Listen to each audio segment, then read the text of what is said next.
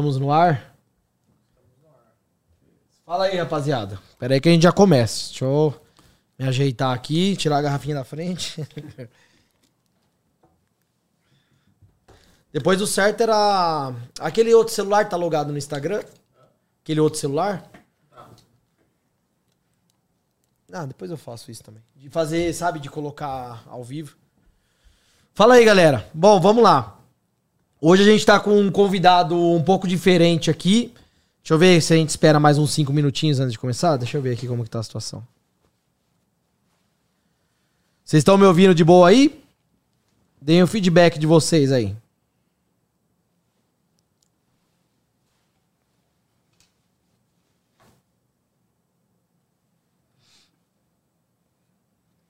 Como é um podcast, é mais descontraído mesmo. Não tem, não tem tanta. Mais de boa. É, o pessoal ainda vai ter que aguentar duas horas de conversa, é mais tranquilo.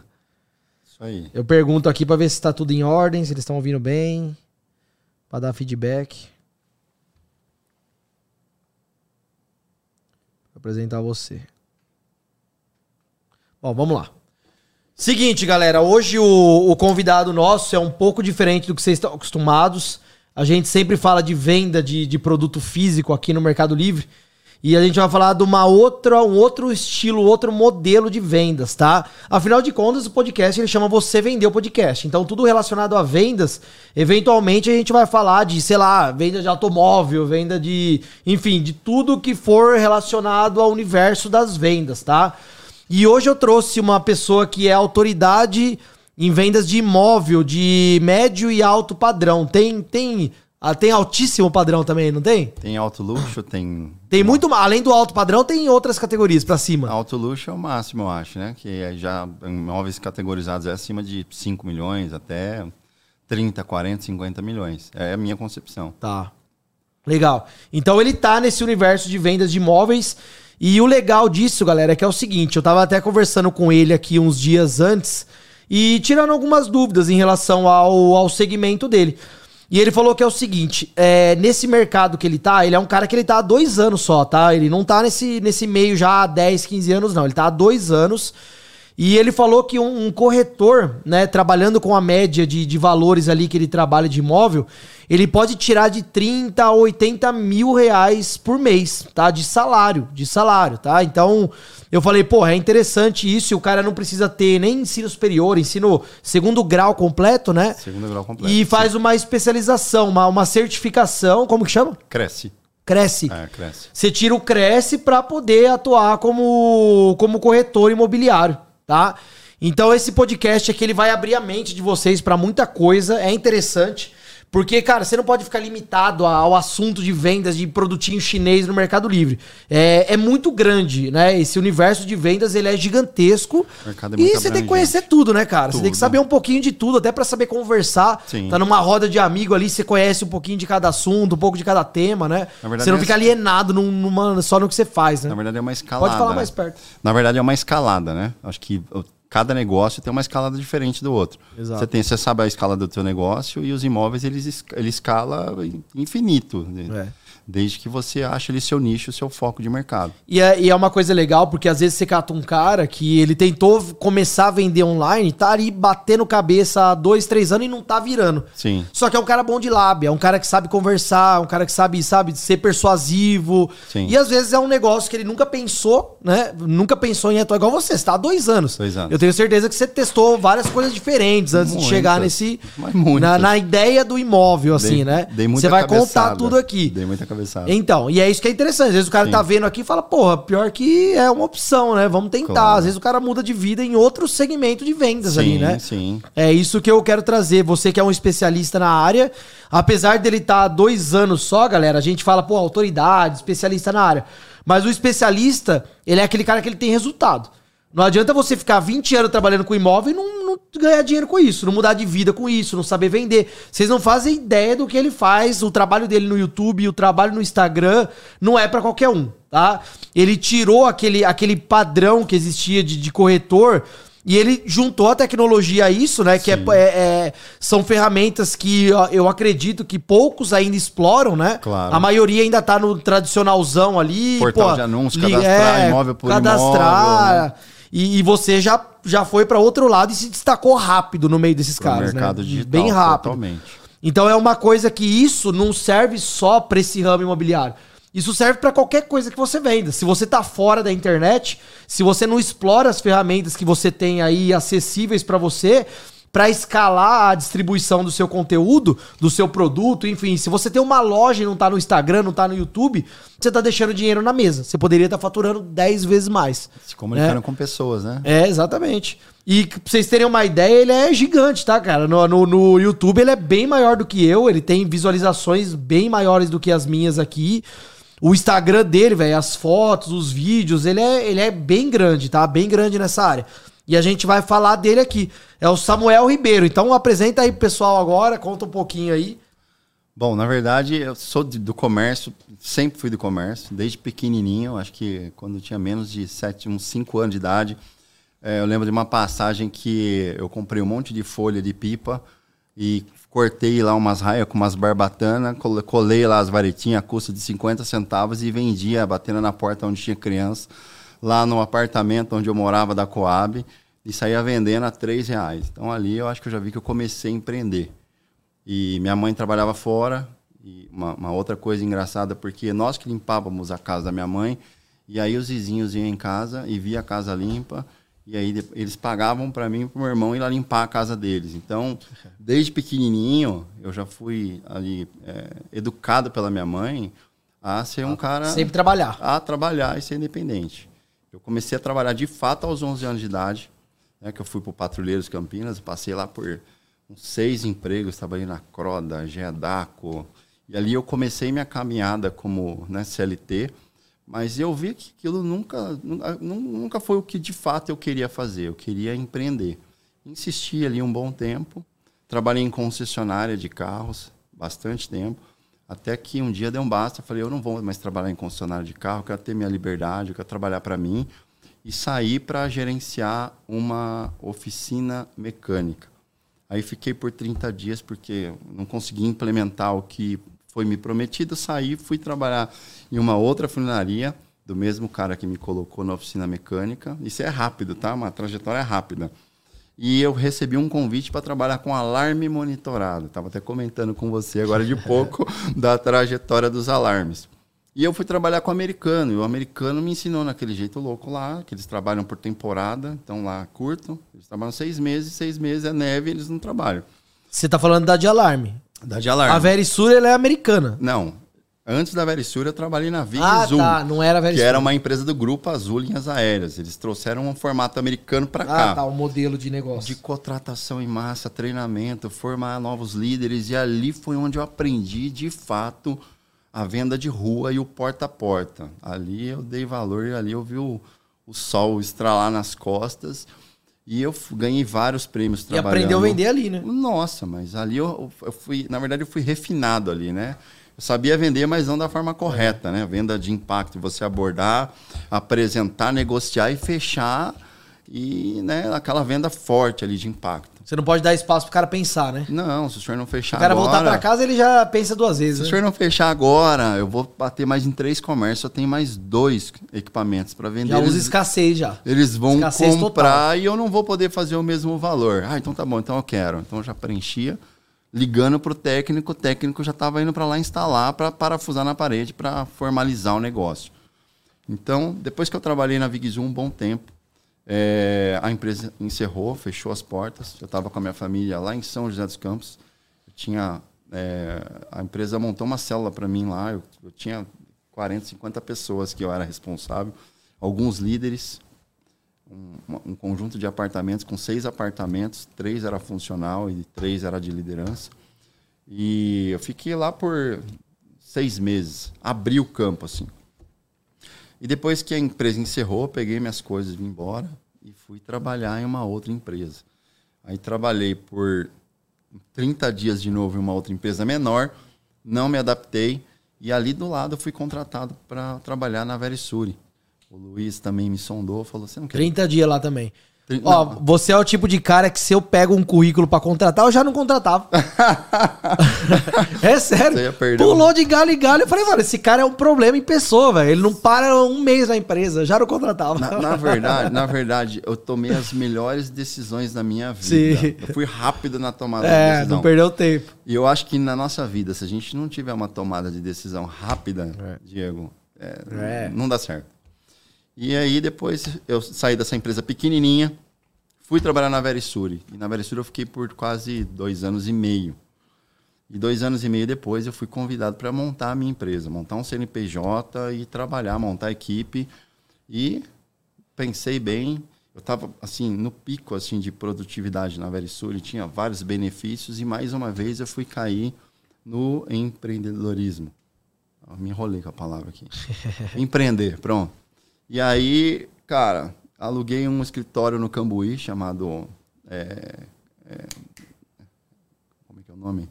Office no Cambuí, uma sala. E, cara, foi muito legal porque quando eu saí da Verisuri, que eu fui montar o meu escritório, montar a CNPJ, ninguém veio comigo. Ninguém. Chamei várias pessoas, vamos comigo, vamos comigo, ninguém veio comigo. E aí, pô, por sinal, eu, tipo, Mas você montou uma voltada pro mesmo nicho, pro de mesmo alarmes nicho, aí. só que aí eu ia representar uma empresa e ia vender para mim, eu ia esca- escalar, mais, ia, escalar muito mais.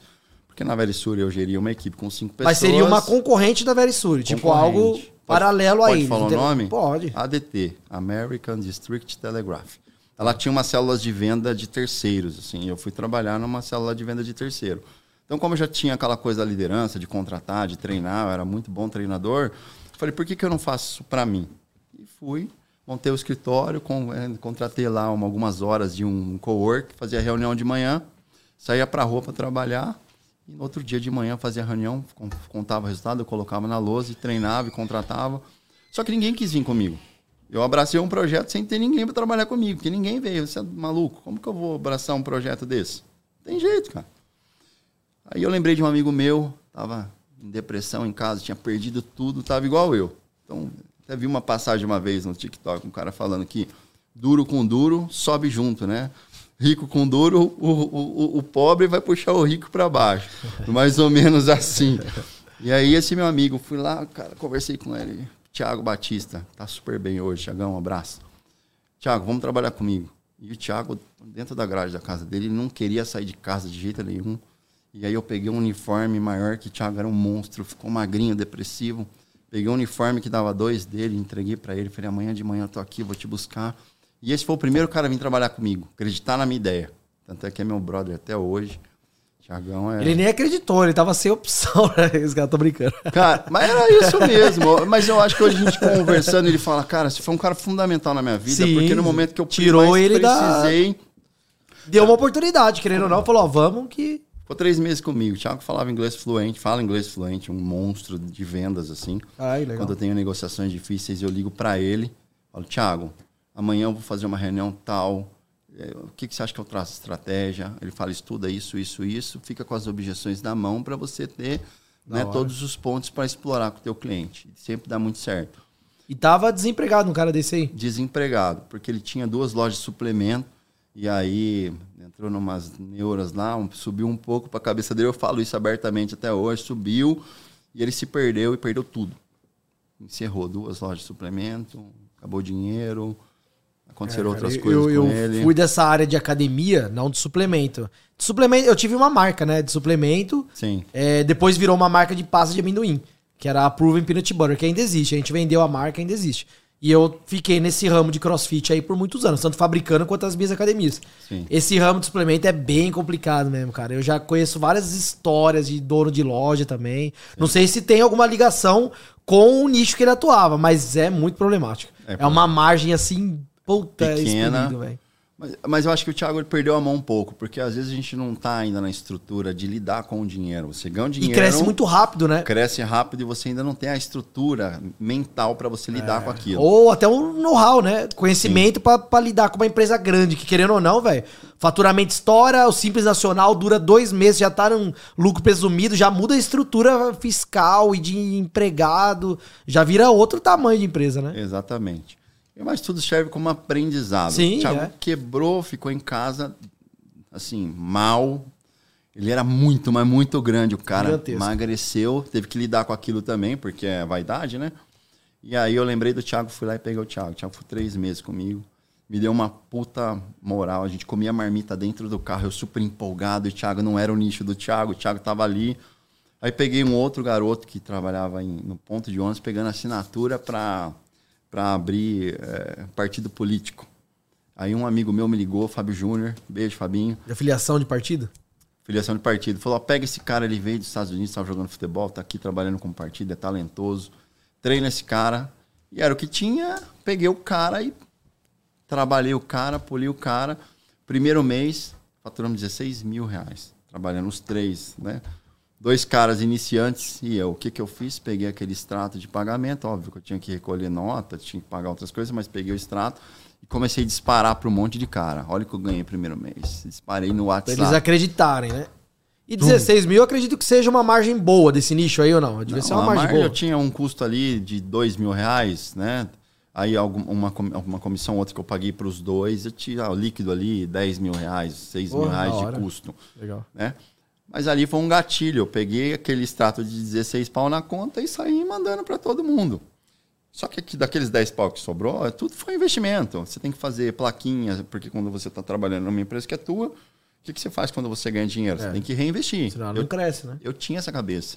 Fazer uniforme. Essa é a cabeça certa mesmo. Fazer uniforme, fazer flip chart para apresentação. Eu queria fazer o que outros caras de outras empresas não faziam.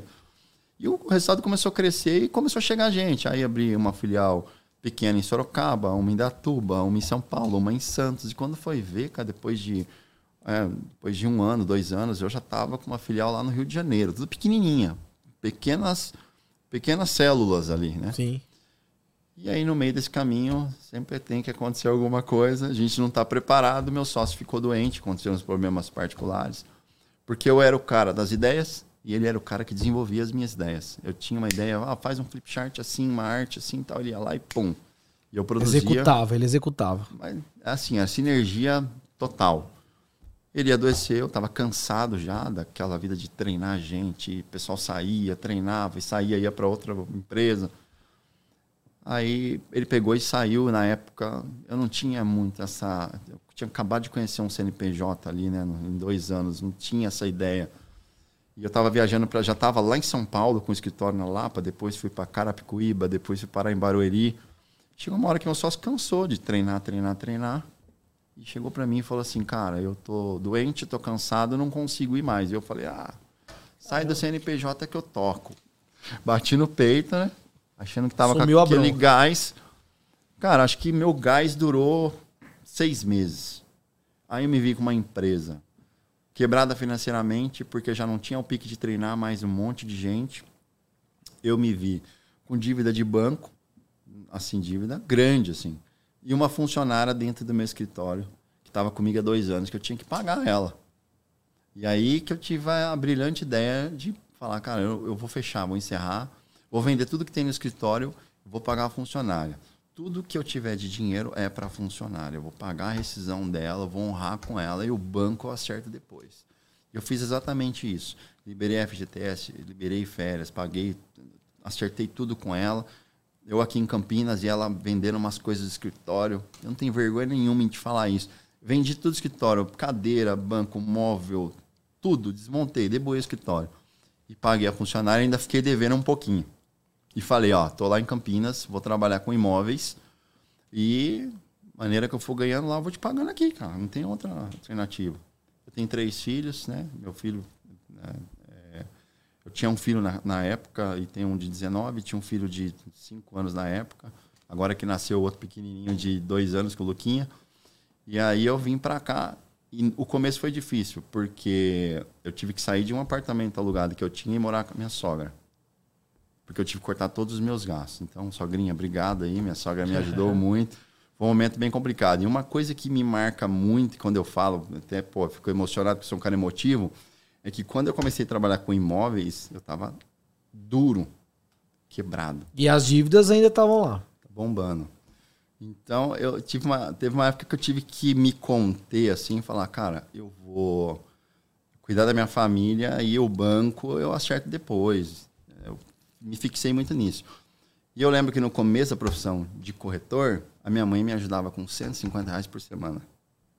Ela me dava 150 reais, eu comia, abastecia meu carro e caminho sem volta. Eu vou dar certo nesse negócio. E fala uma coisa, é, antes da gente partir para esse lado da, da corretagem, que aqui tem muito assunto pra gente tocar, né? Vai ser bem interessante. Sim. É, o que que te fez... Por que a corretor de imóveis? Tipo assim, você viu alguém, conversou com alguém, despertou essa ideia do nada e- Despertou. e e você fez a, o Cresce também. Fiz o Cresce. Tá, e explica como que funciona essa certificação e por que que você resolveu, mano, eu quero imóveis. Porque você vendia alarme, não tinha nada a ver. Depois era carro, o que que falou, velho, eu quero casa e eu não quero casa popular, eu quero médio alto padrão. Como que foi essa transição Assim, ó, aí? 10 anos atrás, até mesmo antes, quando, assim que eu saí da concessionária, antes dessa transição para trabalhar alarme, alarme, alarme, que eu fiquei lá quase oito anos no alarme, eu, eu, eu tinha algumas pessoas que eu via no bairro, assim, bairrinho, com casa própria, com carro legal, vendendo casa de bairro, pequenininha. Eu falava, pô, acho que se eu fosse me tornasse um corretor de imóveis, eu ia ser um cara fantástico. Eu tinha isso na minha cabeça. Mas aí passou essa vontade, eu fui pro alarme, né? Depois que eu saí da concessionária e fiquei todo esse tempo no alarme e acabei me esquecendo. Um tempo depois, é, uma amiga precisou comprar um apartamento e aí eu indiquei uma corretora. E a corretora foi vender um apartamento de 220 mil reais para ela. E logo depois, essa minha amiga, que, que é a dona da imobiliária hoje, a Cláudia, Claudinha, um beijo, ela saiu, eu trabalhava com concessionária, saiu da concessionária, foi vender verdura em Minas e ficou lá dois meses, que ela é muito ativa. E depois de dois, três meses, eu acredito, ela voltou para cá para trabalhar em uma imobiliária aqui no Swiss Park. Então, durante esse período, eu vi eles crescendo. Eu vi ela comprando uma casa legal em Valinhos, andando de carro legal. E eu bem nessa transição da é empresa. a- a Cláudia. A dona, Dona da imobiliária. Petrus. Você já era amigo dela antes, então. Eu era amigo do Murilo, era amigo pessoal do Murilo. O Murilo me viu duro muito. Assim, a gente- O Murilo é quem? o Murilo é esposo dela. Ah, tá. Eu era amigão do Murilo. E o Murilo, a gente sempre tava conversando. E a gente comia marmita junto. A gente comeu pão de diabo amassou junto. Ia pras baladas junto, se conhecia muito. A gente sempre teve muito amor um pelo outro, de irmão, meio de brother. E a gente sempre tava em contato. E aí a empresa lá em São Paulo caindo e eles voando aqui, né? E eu né, nunca fui um cara invejoso, mas eu observo o que está acontecendo. As pessoas estão crescendo. Eu lembro que de uma ocasião a gente se encontrou, ela abriu a planilha dela para mim, eu não entendi muito bem. Eu estava na empresa ainda, e eu tinha aquela responsabilidade com as pessoas que estavam lá comigo. Então, num primeiro momento, mesmo ela me mostrando a planilha, olha aqui o que eu. Eu não lembro quanto foi na época. Olha aqui o que eu ganhei esse mês, minha planilha do que eu ganhei esse mês, que eu vendi nesses últimos meses tal Trabalhando lá na outra lá. trabalhando lá na outra. Eu despertei um interesse, mas eu ainda eu sempre tive esse senso de responsabilidade com as pessoas que trabalham comigo, sempre fui de trazer muito para mim como paizão assim, e querer cuidar. Então, até me prejudiquei muito por isso. E aí, nesse primeiro momento, eu falei, Cláudio, eu não posso vir agora porque eu tenho que encerrar a empresa do jeito certo, né? Cuidar das pessoas que estão lá primeiro, dar prioridade para depois eu eu fui para cá. Pode ser que eu esteja errado nesse meu pensamento de, né? E aí eu sei que depois de um tempo Ela que te puxou, então. ela que me puxou. Me puxou. Se não fosse ela ter começado, talvez você teria ido para outro, outro canto. E aí o engraçado que quando eu quis de fato vir para os imóveis, eu tinha um amigo que tinha uma loja de doce. Um dia eu cheguei lá e falei, cara, eu vou para os imóveis. Eu conheci uma imobiliária lá no Swiss Park, maravilhosa, e eu quero ir para os imóveis. Eu vou para lá, tem que ser lá. Já tava assim, cara, tava tava explodindo de vontade de trabalhar nos imóveis. E aí eu lembro que esse amigo meu falou, conheço o dono da imobiliária. E esse meu amigo falou, pô, é verdade, dá dinheiro assim? Meu amigo foi lá, fez uma reunião com o cara, entrou primeiro que eu, e eu não entrei. Eu fiquei louco, cara. Fiquei enlouquecido. Falei, cara, eu preciso trabalhar. O cara que eu contei minha ideia foi lá e tá trabalhando, e eu não tô trabalhando. e aí, eu lembro que depois de um tempo, o cara trabalhando, e eu, pô, você não vai me ajudar a entrar lá? e o cara trabalhando. E aí eu peguei e liguei pro Murilo. Falei, Murilo, me ajuda, cara. Preciso entrar aí. Preciso trabalhar. Aí Ele também trabalhava lá. Trabalhava. Murilo. trabalhava Ele e a Cláudia. Cláudio e Murilo. Os dois trabalhavam lá. E aí eu sei que eles me chamaram e aí por fim eu consegui entrar. E aí comecei a trabalhar que nem um maluco, né? 150 reais por semana.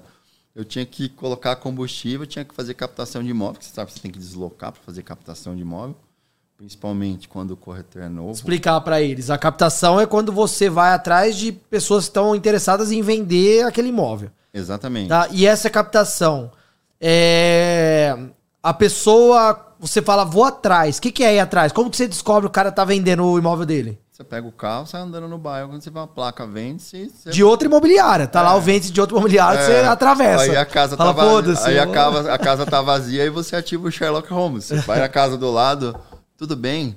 Essa casa aqui do lado, o senhor conhece o proprietário? Ah, conheço, é meu vizinho, fulano, mora na outra cidade, em São Paulo. O senhor passa o telefone dele para mim, por favor, que eu tenho um cliente para comprar essa casa. E aí o cara passa o telefone, ou existem outros métodos, né? N métodos. É. Mas no começo, não tem método nenhum. No começo é loucura. Você tem que sair para captar. Então você sai, pega uma lista de, de casas e sai ligando para os proprietários, ou pega uma lista. É, outra coisa engraçada também, que o pai de um dos donos da imobiliária me colocou numa sala e me deu uma lista fria. Uma lista de possíveis caras que já tinham comprado alguma coisa aqui. Eu ficava fazendo ativo, cara. Um por um, tudo bem, olha só.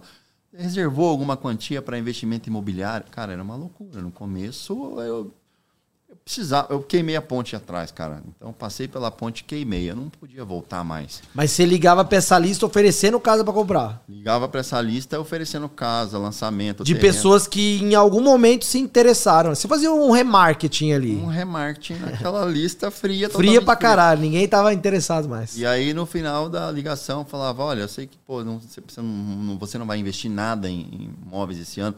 Você tem algum amigo que está querendo comprar um imóvel? Cara, esgotava aquele, aquele cliente. Eu esgotava ele. Esgotava mesmo. Porque quando chega nessa parte do amigo, você fala, ah, mano, vai tomar no seu cu aí, cara. é, igual, é igual corretor de seguro de vida. Quando você, o cara chega no finalzinho, mano, mas indica uns cinco amigos. Ainda quer cinco, não é um só. É, quer cinco. Cinco. cinco. Fala, ô filho da puta, meu, vai atrás, seu viado. E aí quando o cara falava, puta, não sei. Você tem alguma casa aí do lado da tua vendendo? Pode me indicar teu vizinho? Cara, é eu aprendi isso nas empresas de alarme, pô. É, tem que ser chato pra cara. Você já esgotou o cara, já não vai tirar mais nada ali. Tem, agora vai até o final, né? Mas esse é o começo. Né? É até o xingamento. Depois, o que, a gente, o que eu vou te falar no final, aí eu tive que mudar completamente o, o, o mindset. Eu tive que mudar tudo, cara. Tive que reestruturar, porque para trabalhar com o mercado que eu tô, você tem que ir se ajustando. E eu sempre tive muito claro na minha cabeça onde eu queria chegar. E outra coisa, essa conversão da lista era quase nula. Quase nula. Ou, não, ou convertia alguém? Quase não, nula, né? Quase nula. O meu primeiro cliente, é, eu, lembro, eu lembro até o nome. Meu primeiro cliente, minha primeira venda, foi de 162 mil reais. Depois de quanto tempo já na, na imobiliária? Não, rápido. Isso ímpar. Eu cheguei com essa. Já era um cara mais velho, tem 43 anos hoje. Eu comecei a trabalhar com imóveis eu estava com 40 anos. Já tinha uma outra mentalidade, porque eu, eu era gestor, na verdade. Eu já treinava sim, pessoas. Sim, então é. já tinha uma cabeça um pouco diferente.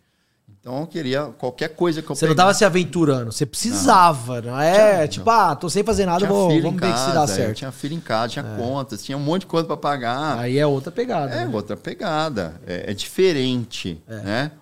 Então eu, eu, vejo muito hoje a, a, garotada muito sem foco. Sim. Não quer pagar o preço, não quer esperar o negócio assim, maturar, não quer. Já quer entrar e fazer uma venda de milhões. E não funciona desse jeito. Pode acontecer? Claro. Eu acho que quando a, eu comprei a minha casa aqui no, no Swiss Park, a primeira, antes dessa última aí, foi uma casa de 2 milhões. E o cara que me vendeu era a primeira. A primeira. Era a primeira. Ele falou o dia que eu. Eu não sabia, obviamente. Cheguei na, na imobiliária e, e, falei. Eu falei, velho, eu quero uma casa assim, assim, assim. E ele tava uma semana na, na imobiliária. Uma semana. Acontece. Uma semana. Acontece. Aí eu acho que ele se empolgou e, e tá até hoje aí nisso aí. E tem mais um agravante. Quando eu comecei na profissão de corretor, eu não podia atender Swiss Park. Só podia atender terceiros. Então eu podia atender é, imóveis abaixo de 500 mil, acho que acredito, né? Abaixo de um milhão. Se eu pegasse Swiss Park, eu não podia atender. Né? Eu tomava meu atendimento e mandava para outro cara especialista no Swiss Park. Tá. Então, ali eu ficava transtornado, ficava triste pra caramba, mas a minha primeira cliente foi 162 mil reais. Posso até falar o nome dela aqui. Karen, obrigado. Você foi, o, o, sabe, o meu pote de ouro, porque nunca me dediquei assim tanto para uma, pra um, algo acontecer. E quando aconteceu foi uma explosão. Era... Aí, 162 mil, certo? Certo. A pessoa. Você tem o um comissionamento que gira em torno de quanto ali? Imobiliária 6%. Isso com... é padrão. É padrão. 6%, todo mundo ganha. É, eu acho que regulamentado pelo Cresce, né, que existe, né, o Cresce ele regulamenta né, todas essas, essas políticas de venda de imóveis. Uh, não sei se você sabe, mas a profissão de corretor de imóveis, ele, ela é, é uma profissão mais, muito, mas muito séria, regulamentadíssima. Sim, assim. imagino. É. Cláudia usa um termo que eu não vou saber falar agora, mas é, você responde, é, é não é juridicamente que fala, é criminalmente, é. é. se você fizer algo de errado. E mesmo assim, às vezes ainda acontece, né? Umas, umas coisas, umas fraudes, assim, normal. Da hora. Normal não, acontece, é, acontece, é fora né? do contexto, né? Mesmo Aí você ganhou ali uns 10 pau de comissão? Não, foi menos. Ali eu acho que eu ganhei 3.700 reais. Então não deu 6%? Não, mas eu não ganho 6%. 6% é imobiliária. Ah, Aí você tá. ganha um comissionamento sobre o que é imobiliário, porque imobiliária ah, tem. A comissão em cima da comissão. É, a imobiliária tem estrutura, tem aluguel, tem funcionários, N funcionários, tem um custo gigantesco. Ah. Não, eu trás, pensei que né? era uma quantidade maior, só que 6% ficava pro corretor. Não. Então é 6 que a imobiliária ganha. É. Assim, 6 é o piso, né? É. O teto é outra coisa, não é? Ou não? não? Máximo, pode ganhar mais? Máximo 8. Máximo 8. Máximo 8. E aí você fica com quanto desse, desse 8? Então, hoje, eu nunca lembro de uma venda que foi 8%. É 6%. Existem vendas que pode acontecer, numa negociação super difícil tal né? Não, é, não é normal e depende de acordo. Mas é, é 6%. É 6%. Da hora. E aí o corretor ganha uma porcentagem desses 6%. É, mas é uma profissão super rentável. Desde que você trabalhe muito. Tem que vender muito. Né? Trabalho, né? tem, tem que vender muito. Tem que atender muito, tem que se dedicar muito. E hoje falta muito, é, assim, falta bons atendimentos. É, eu conheço muita gente extraordinária no segmento, mas também conheço gente que não vai na imobiliária todo dia pra, só para cumprir ali o horarinho para estar tá ali dentro, porque é, é, é, triste. É, cara, é, acho que toda profissão, né, ainda mais não, obviamente, não menosprezando, porque tem, tem bons profissionais, mas toda profissão tem os bons, tem os ruins, e como ela não é muito criteriosa para você começar a vender, não existem muitos requisitos, né? Sim. Você falou para mim que é segundo grau completo, você faz a especialização. Ou seja, é, é, meio que muito acessível, né? Pra Sim. grande maioria das pessoas. Sim. Não é algo que você tem que, pô, ter uma, uma formação mais específica, pô, passar num, num, teste muito complicado, né? Tipo um advogado que faz uma OAB, alguma coisa do tipo. Não, você vai lá, faz. A e não que seja fácil também, obviamente, né? Não, não conheço, tô falando aqui numa visão de leigo. Mas daí eu acredito que tem pessoas ruins ali no meio, muito, muito mais ruins tem, do que os bons, eu acho, né? Tem. Os bons são os que se destacam muito igual você. Quando eu trabalhava com alarme, tinha o, o, o, cara que vendia 20 contratos, tinha um cara que vendia 15, tinha um cara que vendia 5, tinha um cara que vendia 1, tinha um cara que não vendia, passava um mês e vendia nada. É. Dois meses vendia nada. Aí ele ia embora. Porque ele, é mesmo, ele mesmo acaba se desmotivando, né? E o, cara, quando ele é autônomo, ele trabalha com média. Média anual, né? Mas tem cara que não consegue resistir nem os primeiros três meses do ano, porque acaba o dinheiro, aí já não é. tem cabeça para atender um cliente, aí ele acaba passando todo o estresse dele financeiro para o cliente e ele acaba perdendo a venda. É. E eu sempre soube lidar muito bem com isso. E quando eu não estou bem, ultimamente, assim, nos últimos meses aí, eu sempre estou muito bem, as coisas estão acontecendo de uma forma extraordinária. No último ano, eu vou falar, tá? Mas eu já cheguei época de ir trabalhar, não ir para imobiliária, ficar em casa. Não estava bem comigo, eu não vou. Eu não vou passar o estresse para o meu cliente, que não vai render. Eu vou acabar me queimando com o meu cliente. Então, eu acho que para qualquer, qualquer segmento, se você quer que dê muito certo, é. tem que se doar ali, tem que se é. entregar para o negócio. É, eu costumo usar um termo que eu falo que você tem que ser sangue no zóio. Sangue Quando no você zóio. quer ganhar dinheiro, velho, ir para as cabeças, tem que ser sangue no zóio. É que eu tô jeito. dentro desse ambiente mais formal. É, então... é não, filho, aqui pode falar palavrão, pode fazer o que quiser. Se eu perder a monetização, depois você me dá um teco do seu canal e tá tudo certo. então, e aí lista fria ligando para todo mundo, que nem um maluco, bateu o lead de 162 mil reais e aí toca eu visitar a kitnet com a cliente. E aí eu fui visitar uma kitnet com ela, chegou dentro da kitnet, o cara falou, olha, eu tenho mais um apartamento, é uma kitnet, só que eu fiz dois quartos em tal rua. Ela falou, posso visitar? O cliente, que era dono da kitnet, falando do outro imóvel dele. Aí ele falou, pode. Aí eu peguei a cliente no outro dia e fui é, visitar esse outro imóvel. Quando chegou dentro desse outro imóvel, ela se apaixonou e fechou. 162 mil reais. Essa foi minha primeira venda dentro dos imóveis, cara. Legal. Foi muito bacana. Aí se motivou.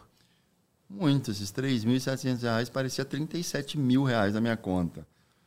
Porque minha mãe me dava 150 reais por semana. E a captação desse imóvel foi sua, não? Do segundo imóvel foi. Do primeiro imóvel era de um outro corretor. E, por exemplo, só para entender, o cara fez a captação. Ele não tem prioridade na hora que aparece um cliente ou não? Ele captou, ele ganha em cima da captação. Depende. Você sabe que tem imobiliárias que quando o cara capta um imóvel, ele é responsável por aquele imóvel. Eu acho Sim. que até cito uma, mas eu não vou lembrar o nome, uma americana. Que é também o estilo. Se você fez a captação, Você é só você por pode. aquele imóvel. Tá. Outro corretor não pode atravessar você. Não, mas eu acho que isso limita muito. Não, com certeza. Limita É, muito. pra imobiliária é uma jogada ruim, eu acho. né? É uma jogada super Você cata o ruim. cara que captou, às vezes é um puta do imóvel, que vende assim. Que vende e o cara rápido. que captou é ruim, você Exato. fala, caralho, Sim. Zé Ruela tá empacando aí o bagulho. Tanto é que a diferença de números é gritante se você fizer um comparativo, porque eu tenho pessoas que trabalham, já tive, conheci pessoas que trabalham online. Quando chegou aqui no Suíço, falou: não acredito que vocês têm esse resultado. Por quê? Totalmente diferente. Tá? Você ganha na captação? Ganha na captação.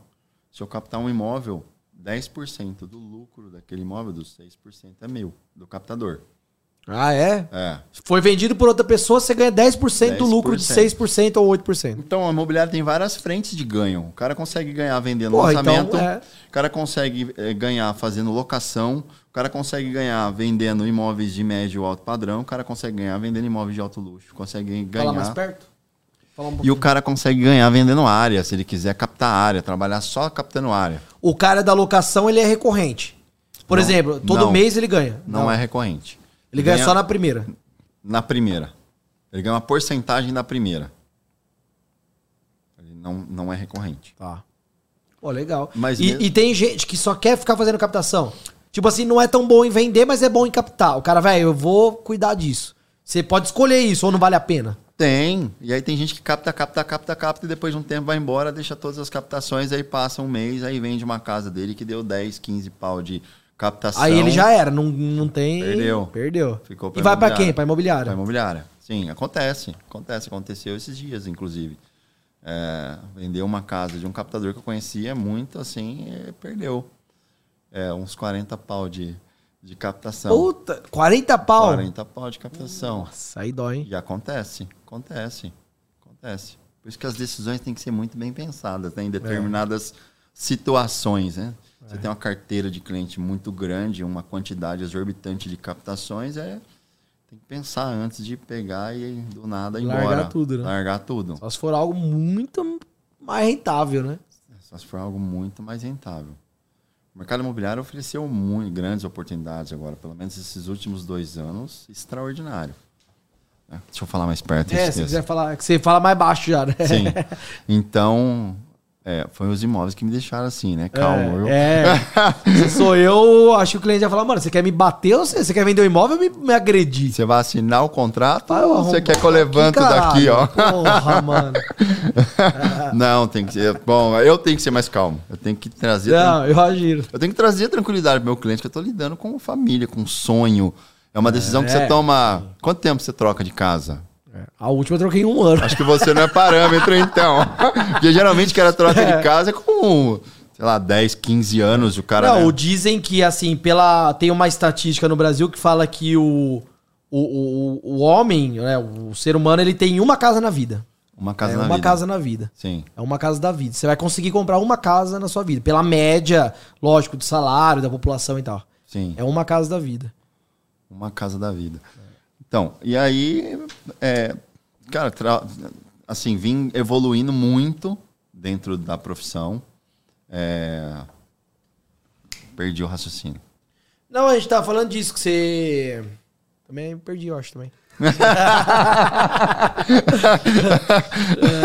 É, eu, eu interrompi falando da, de falar mais calmo e tal do cliente, mas nem sei o que era também. O que, que era que tava falando? Também perdeu o raciocínio. Todo mundo perdeu o raciocínio. É muita informação. É, bom, aí vamos falar depois da venda de 162 mil reais. É. É, acontece que existe uma regra, é até bom falar isso aqui abertamente. Acontece que dentro dessa primeira imobiliária que eu trabalhei, 35 dias, existia um. Ah, peraí, desculpa te interromper. Tá. A gente tava falando do percentual que gente sai da imobiliária e deixa o percentual dele lá. A gente estava mais falando das captações. Isso. Existem os caras especialistas em captação, depois eu quero concluir essa outra fala, que é melhor. Pode, pode fazer. Existem as pessoas que são especialistas em captação, que gostam, ama captar e faz menos negócio. Existem as pessoas que gostam de vender terrenos.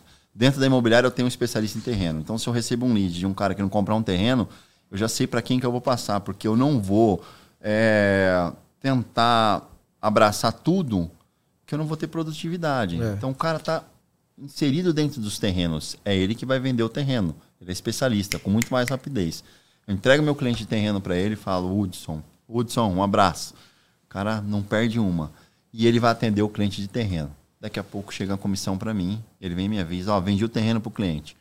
Aí tem o cara que é especialista em locação. Então, quando eu tenho uma locação Swiss Park, uma lo- eu passo o melhor de locação, ó, que eu considero na minha concepção. Você nem tenta alocar. Não. Tipo assim, eu, Diego, ligo pra você, Samuel, porque eu tenho afinidade com você. Sim. Fala, Samuel, quero alocar uma casa em tal lugar. Sim. Você fala, mano, não vou te atender, vou passar. Eu nem falo isso. Eu te atendo como se eu fosse te atender normal, te crio todas as expectativas, falo, eu faço o primeiro atendimento da melhor forma O possível. outro continua. Fala, ó, agora eu vou te passar pro tal cara e ele vai dar continuidade aí. Faço todas as perguntas e passo para ele. Meu cliente quer uma casa de cinco dormitórios, com elevador, uma casa em condomínio fechado. E aí você não ganhou nada. Eu ganho uma parte da locação também. Ganha também. Tudo é par... imobiliária. Falo- vou falar, vou falar para você da forma que a Cláudia me fala. Não existe nada de graça em imóveis. Não existe nada de graça. Então, se o cliente é seu e você fez uma parceria com outro corretor, 50-50.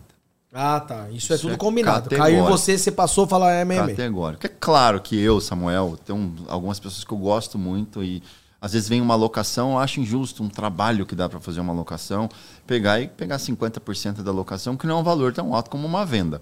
Mas uma venda eu sou categórico. Se eu passo o cliente de uma venda, é metade, é a parceria.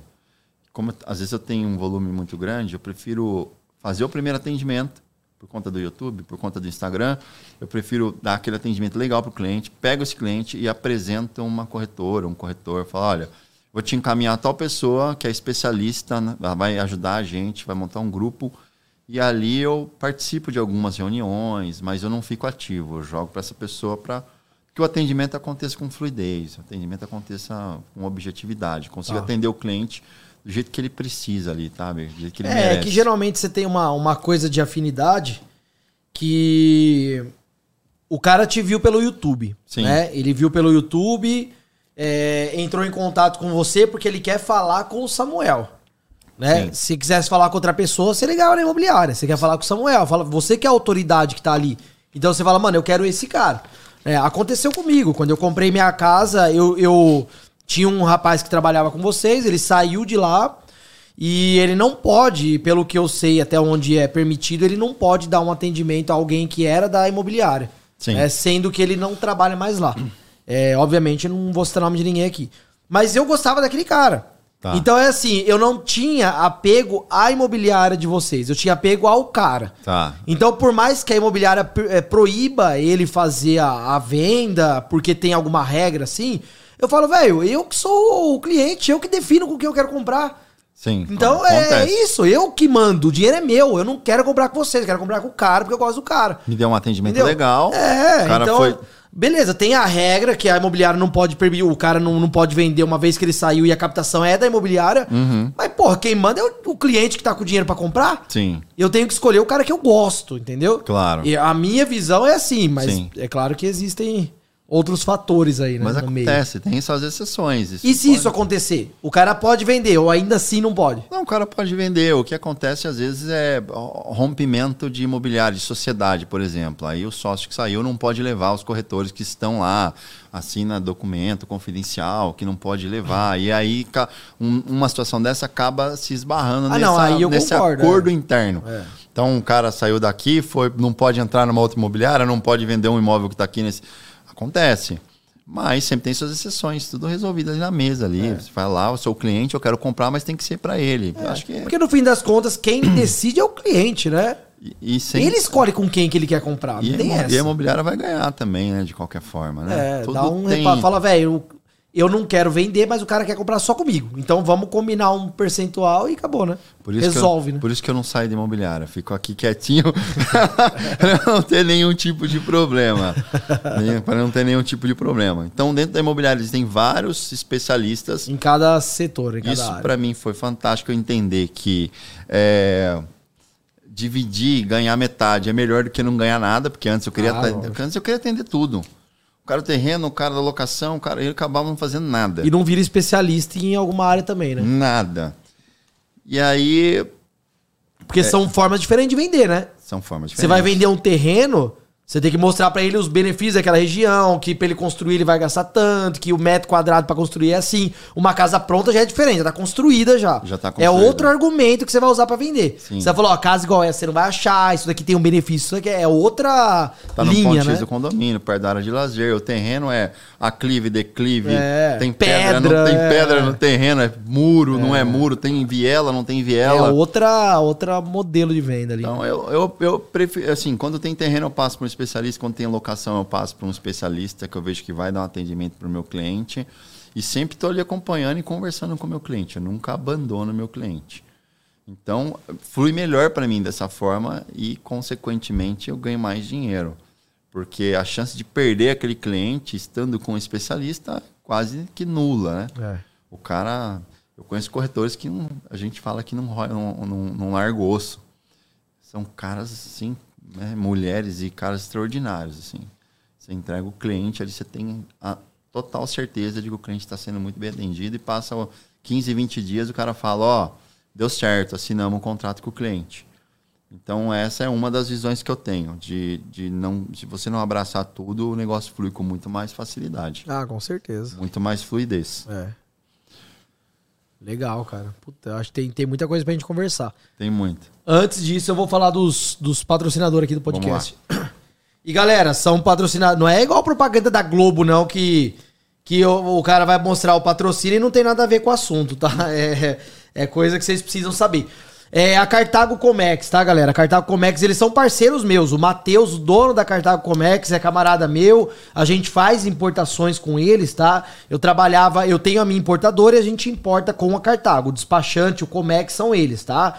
Então é o seguinte: encontrou um produtinho vencedor, quer trazer da China né? Ou de qualquer outro lugar, enfim. É, cara, importação simplificada. Tá ligado que você consegue preços muito mais em conta quando você contrata uma trade em uma empresa de Comex que ela compra de centenas e milhares de clientes com o mesmo fornecedor. Então, talvez o preço que você consegue negociando sozinho com o fornecedor não é o mesmo que um cara que compra milhares, centenas de milhares de, de dólares por mês com esse fornecedor. Ele vai conseguir preço muito mais barato. E você pode fazer uma cotação. Então, pô, Diego, eu quero comprar esse drone aqui, ó. Esse drone que o, que o Samuel trouxe aqui. Tem um, um aluno meu, inclusive, que traz drone da, da China. Quer vender esse drone e quero cotar com a Cartago quanto sairia na minha mão aqui no Brasil cada drone. Tá? Entre em contato com eles, eles fazem todo essa, esse estudo de viabilidade, de custo para você, para ver quanto vai chegar na sua mão, já pagando imposto, pagando frete, pagando tudo, tá? Então, se você tem acima de até 15 mil reais ali, até não, né? Para uma simplificada tem que ser acima de 15 mil, tá? Você entra em contato com a Cartago. Se você quiser fazer uma compartilhada, que é quando você compartilha o container com mais pessoas, o frete sai barato, é acima de 35 mil reais, tá? 35, 45, 50 mil. Fala com a, com a Cartago que eles vão viabilizar isso pra vocês. E o melhor é o estudo, né, cara? Eles vão estudar o produto que você quer trazer, te passar uma lista com o valor que vai ser vendido, que vai chegar na sua mão. Aí você tem aquele valor, pô, esse drone vai chegar por 500 reais no Mercado Livre, então vender a 900. Vamos fazer meus cálculos, minha margem, de minha margem líquida é tanto, vou comprar ou não vou comprar, beleza? Aí você decide com a Cartago. Esse QR Code aqui, ó, é só ler ele aqui que você cai direto na conversa do WhatsApp com eles, beleza? E a segunda empresa, vocês já conhecem aí, é a minha empresa, né, galera? Eu vou deixar de fazer propaganda do, do meu peixe, né? Vender meu peixe. o Escalado Analytics. Vocês estão ligados que hoje saiu uma atualização que amanhã vai sair um vídeo no YouTube da atualização e eu coloquei lá no meu Instagram também, é, explicando essas mudanças que nós lançamos hoje, tá? Já atualizou, já tá na versão 0.9.2. Se a sua tá antes dessa, é só atualizar na, na Chrome Store lá da da Google. Como chama? Google Store, né? É, da Chrome Store, vocês estão ligados, vocês já têm, vocês já sabem. E se você ler o QR Code aqui, é o seguinte. Eu vou passar um cupom de desconto para vocês aqui, que ninguém tem esse cupom. É 20% de desconto. Chama YouTube 20, tá? Esse link aqui você vai cair direto na página de checkout. Custa 349 por ano, tá? Dividir por mês aí uma merreca. E o, colocando o cupom YouTube 20, tá? YouTube 20, tudo junto, 20 é numeral, YouTube 20. Você vai ganhar 20% de desconto, beleza? É, esse cupom ele vai ficar disponível até o final do mês, até o final de maio, tá? É, ninguém tem esse cupom, só quem tá vendo esse podcast aqui e quem vai ver o vídeo amanhã. Mas no, no Instagram eu não divulguei esse cupom. Então aproveita lá, beleza? Bora lá. Bora lá. Eu acho que eu, eu, deixa eu fazer uma. Vamos recapitular. Concessionária, alarme. Depois dos alarmes, depois de oito anos vendendo alarme, eu fui para a primeira imobiliária. Fiz a primeira venda de 162 mil reais. E aí, depois de 30 dias, um dia eu chego na imobiliária num sábado para trabalhar a Cláudia e o Murilo, que estavam trabalhando lá, saíram da sala de reunião falando que ia embora. Do nada, assim. Não sabia de nada, tava voando. E eu super empolgado, daqui a pouco minha empolgação caiu a zero. Hum. Cláudia recolheu as coisas da mesa dela, meu mundo desabou. Falei, meu Deus, o que aconteceu? Cláudia falou, olha, a gente tá indo embora, mas o que você precisar da gente, a gente tá junto. Tá? A gente vai embora, aconteceu um, um uma, algo aqui que a gente não concorda e a gente tá indo embora. E aí passou cinco minutos, me chamaram na sala, eu super empolgado, empolgação tava lá no teto. Cinco minutos depois me chamaram na sala e falaram, cara, Cláudia saiu, Murilo saiu, você não vai poder ficar aqui. Você, a gente vai ter que te dispensar. Cara, meu mundo desabou, acabou para mim. Porque super empolgado foi de zero, de, de 100 a zero em um segundo. Eu fui muito maduro nesse momento. Eu cheguei para eles e falei, cara, eu tô com um filho recém-nascido, eu não vou poder ficar aqui chorando. Vocês já tomaram a decisão de vocês é, simplesmente segunda-feira eu tô com a agenda embaixo do braço, vou procurar emprego. Cara, juro pelo meu filho que eu não sabia o que estava acontecendo. E aí, depois que eu saí de lá, eu liguei para a Cláudia e falei, Cláudia, o que, que aconteceu? Pelo amor de Deus, os caras me mandaram embora. Vocês acabaram de sair daqui, sabe? Os caras me mandaram embora. Ela falou, vem em casa, vamos almoçar. Fui lá para casa deles, fui almoçar, chegou lá no almoço. Cara, aconteceu um, já vinha acontecendo alguns problemas, algumas coisas a gente não concordava e a gente simplesmente decidiu ir embora. A gente tinha né, recebido um, uma proposta há muito tempo atrás. Agora gente, eu fiquei curioso, mano, para saber o que aconteceu. Hein? A gente resolveu considerar agora. E se você quiser trabalhar com a gente, X dias daqui, a gente vai começar a trabalhar em outro lugar. Eu falei, porra, vamos embora, vamos trabalhar. Olha, desculpa, Cláudio, estão contando a nossa história aqui, hein? É particular, é. mas eu sei que você me apoia. E aí, depois de uns dias, eu comecei uma outra imobiliária com eles. Quando eu cheguei na imobiliária, essa é uma história bem interessante. Eu, Murilo, tinha cinco baias, uma cadeira de cada, usada de cada uma. Não tinha internet, eu saí de uma imobiliária super estruturada para começar numa imobiliária que não tinha, não tinha nada, era gente não tinha imóvel cadastrado. Saí de uma imobiliária com 3, 4, 5, 3, 4 mil imóveis cadastrados para trabalhar, prateleira cheia, para ir para uma imobiliária que não tinha nada. E ali a gente começou do zero, há exatos dois anos atrás, que eu fiz as contas aqui. A, a, a Petrus tem dois anos. E eu comecei com eles, eu tenho orgulho de falar que eu quebrei parede com eles. E no comecinho, eu lembro que um dia eu estava sentado com o Murilo do meu lado, o Murilo olhou para mim e falou, será que a gente tomou a decisão certa? Eu falei, Murilo, certo ou errado é a opção que a gente tem agora. Já queimou a ponte de novo, não tem como voltar para trás, vamos ter que recomeçar do zero. E hoje a imobiliária está aí dois anos depois, com 140 pessoas, segunda unidade no Cambuí. Essa unidade que tem umas 70 pessoas mais ou menos. A imobiliária é altamente produtiva. A Cláudia, sensacional. O Murilo, extraordinário, está lá no Cambuí na segunda unidade, junto com o Natanael. E eles sempre me apoiaram demais, assim, desde o início. Né? Eles me dão um valor legal, eu também valorizo muito tudo que eles né, fazem por mim dia a dia. Me dão liberdade de usar o estoque para gravar. A gente não tem esse receio, porque eu sou eternamente grato a eles, sempre, com muita transparência. E, e foi aí, cara, que eu mudei meu mindset de venda de imóvel aqui. Porque logo que eu saí de lá, eu já fiz mais uma venda de 350 mil, depois fiz outra venda de 600 mil todo esse dinheiro que eu fui ganhando, eu usava para casa e reinvestia. Usava para casa e reinvestia. Usava para casa e reinvestia. Então, o pessoal falava, pô, mas você é louco, você reinveste. E reinvisto. Eu compro um, um computador legal, compro um, um celular legal e, e, tirava assim as fotos, porque via outras referências, Ricardo Martins, Augusto Braga do Rio de Janeiro, que é um cara também Ricardo é um marqueteiro. Não sei se você já viu o Ricardo Martins. O segmento de imóvel, ele é para mim, ele é o mais marqueteiro de todos. Ele que filmou o duplex do Lula. E fui vendo essas referências e fui copiando pouco. E, e aí, depois de um tempo, veio a Covid e fechou tudo. E o mercado imobiliário, por incrível que pareça, decolou. Porque a gente trabalhava de porta fechada. mais no interior, né? Mas assim, mais fugindo da capital, né? O mercado aumentou muito, porque o pessoal de São Paulo que morava em apartamento em prédio tudo trancado queria ir para uma casa com piscina e uma área de lazer, uma churrasqueira. Eu. Você. Era tá exatamente aí. isso. Tá aí. Então, é, a crise nos traz oportunidades. Você concorda comigo? Sim. Depende do ponto de vista. Porque é. se você for um cara pessimista e não tiver aberto a novas ideias e com a mente e o mindset ajustado, as oportunidades vão passar na frente na tua frente você não vai conseguir fazer é. nada com elas. E você vai perder a oportunidade. Um chora, o outro vem de lenço, né? E ali eu vi uma oportunidade. Só que logo depois, peguei Covid. E aí, um cara ativo que nem eu, louco, desse jeito aqui, né? Cheio de ideias, me viu trancado dentro de um quarto. Eu via meus filhos da escada de casa, não podia trabalhar na imobiliária, não podia fazer nada. E aí eu vi uma passagem do primo rico, passando aquela receitinha de bolo sei se você lembra dessa receitinha. Ah, ele já falou várias vezes, né? Monta o canal no YouTube, posta dois vídeos por semana da tua área, de 10 a 15 minutos. Pega lá os 100 vídeos mais vistos do, do, do teu segmento. É, dá uma qualificada na thumbnail, na descrição do vídeo. Vai lá no seu Instagram, posta cinco feeds por semana, dois stories por dia. Depois de um tempo você vai montar um treinamento, vender de 299 a 2 mil reais e X anos você vai. Eu falo em um ano, né? Mas também não é também. Depende muito. Em um ano você vai ficar milionário. Cara, ali dentro daquela sala foi para mim aquelas palavras. Eu peguei aquilo para mim, corri no salão da minha esposa, peguei uma iluminação, aquelas que compra da China, coloquei o celular. Se você olhar meu primeiro vídeo do canal do YouTube, você vai ver que eu tô nervoso, barbudo, doente. Mas tô. tô lá tentando, cara. é. Né?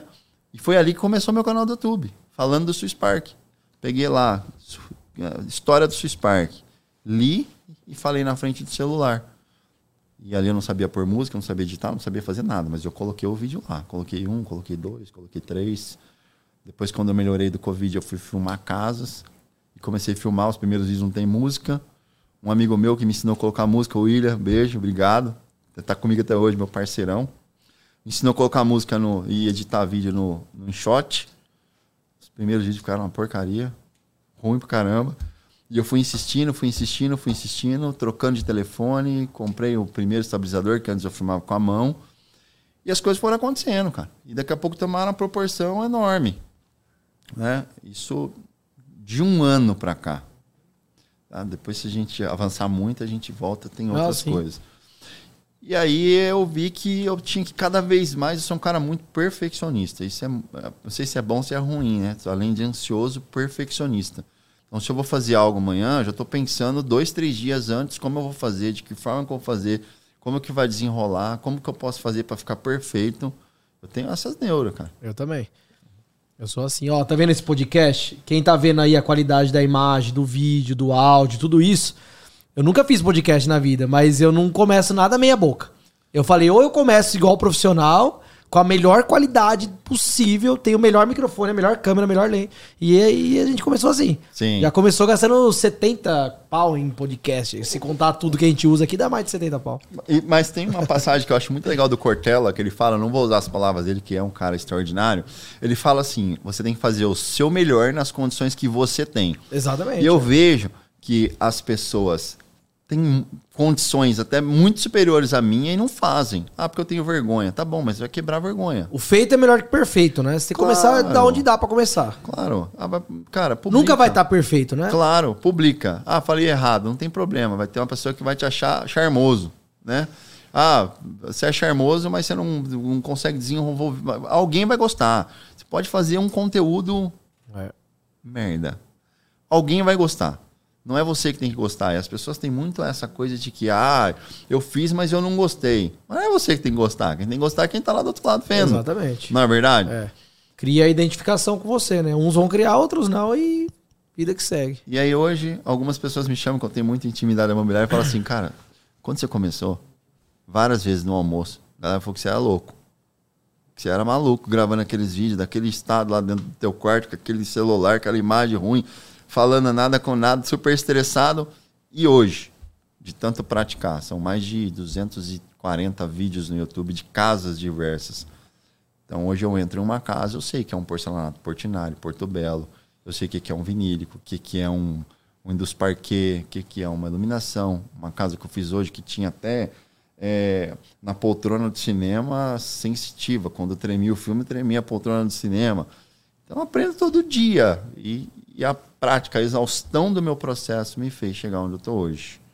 Então, para as pessoas que estão vendo a gente, uma fonte de inspiração, faça o, o seu melhor com as condições que você tem hoje. Se você não tem condição de comprar 10, 20 pau de produto, compra 100. Coloca lá, vende 100. Com aqueles lucros dos 100, você pega o 100 mais o lucro, compra de novo. E compra de novo, e compra de novo. Que daqui a pouco você vai vender o quanto você almeja, quanto você quer. Se é que existe um escalonamento para isso. Da hora, é isso mesmo. É isso aí. É exatamente assim. Assim que escala, né? Assim, Reinvestir no negócio, né? Senão, investir muito. não adianta. Muito. É, isso é uma coisa que eu sempre Muito. falo pra eles. Minha vida inteira foi assim. O primeiro gasto mais extravagante que eu tive foi a casa, cara. Isso depois de 10 anos empreendendo. Depois que já tinha um patrimônio milionário, já tinha de investimento em bolsa de valores, já tinha mais de milhão, era investidor qualificado na época tal. E eu falei, eu falei, velho, chegou o momento, a pandemia ajudou bastante. Exatamente o que você falou. O cara que mora no AP, no meio da cidade, se viu impedido de ir pra um shopping, de ir num parque, de dar um rolê na rua. E falou, velho, agora eu com filho em casa e tal. Eu falei, mano, não dá pra ficar só acumulando. Não dá, não, Não dá. dá.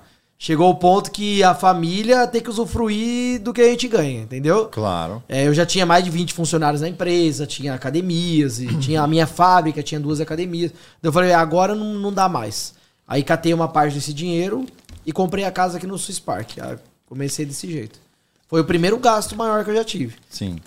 É, eu, durante todo esse processo de alarme, eu, eu cheguei a comprar um apartamento na planta e não consegui pagar. E aí chegou na época de entrega de chave, eu fui lá, coloquei capacetinho, fui visitar empreendimento, eu não tinha dinheiro para pagar o apartamento. Né?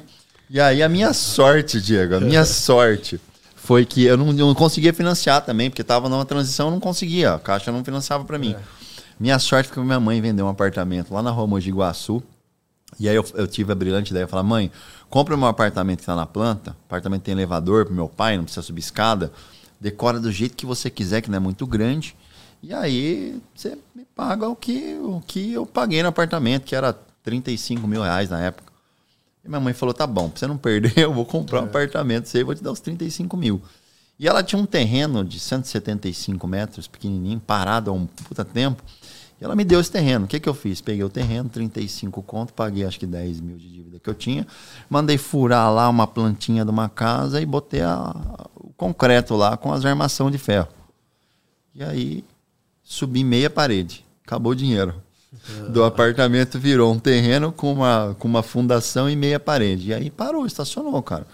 E esse, essa casa ficou parada um bom tempo. É, eu fui começar, eu fui voltar à construção dessa casa agora de sete meses para cá, oito meses para cá, um ano para cá. Que aí eu comecei faturar como corretor e aí a casa está quase pronta agora. De um ano para cá eu consegui pegar da meia parede, subir parede, bater laje, fazer gesso, cobertura, porta, portão, janela e a casa está quase pronta. E um luxo, cara, que eu me dei aos 43 anos foi comprar um carro legal. Que eu queria muito, mas eu pensava sempre nos meus filhos. A prioridade é os meus filhos, né? Sim. Então, me segurei ao máximo, só que chegou uma hora que a profissão me pediu isso. Falou, cara, como você vai atender um cliente para oferecer cada 5 milhões, você está chegando um É carro... isso que eu ia te perguntar. Eu tava. eu tinha até esquecido dessa pergunta. O que, que você acha disso? Você acha que faz muita diferença, por exemplo, você vai. Aqui a gente tá falando de casa de, de alto padrão, vai. Sim. É, teoricamente, o cara tem dinheiro, alguma coisa ele tem ali. Então é um cara com uma condição assim econômica melhor.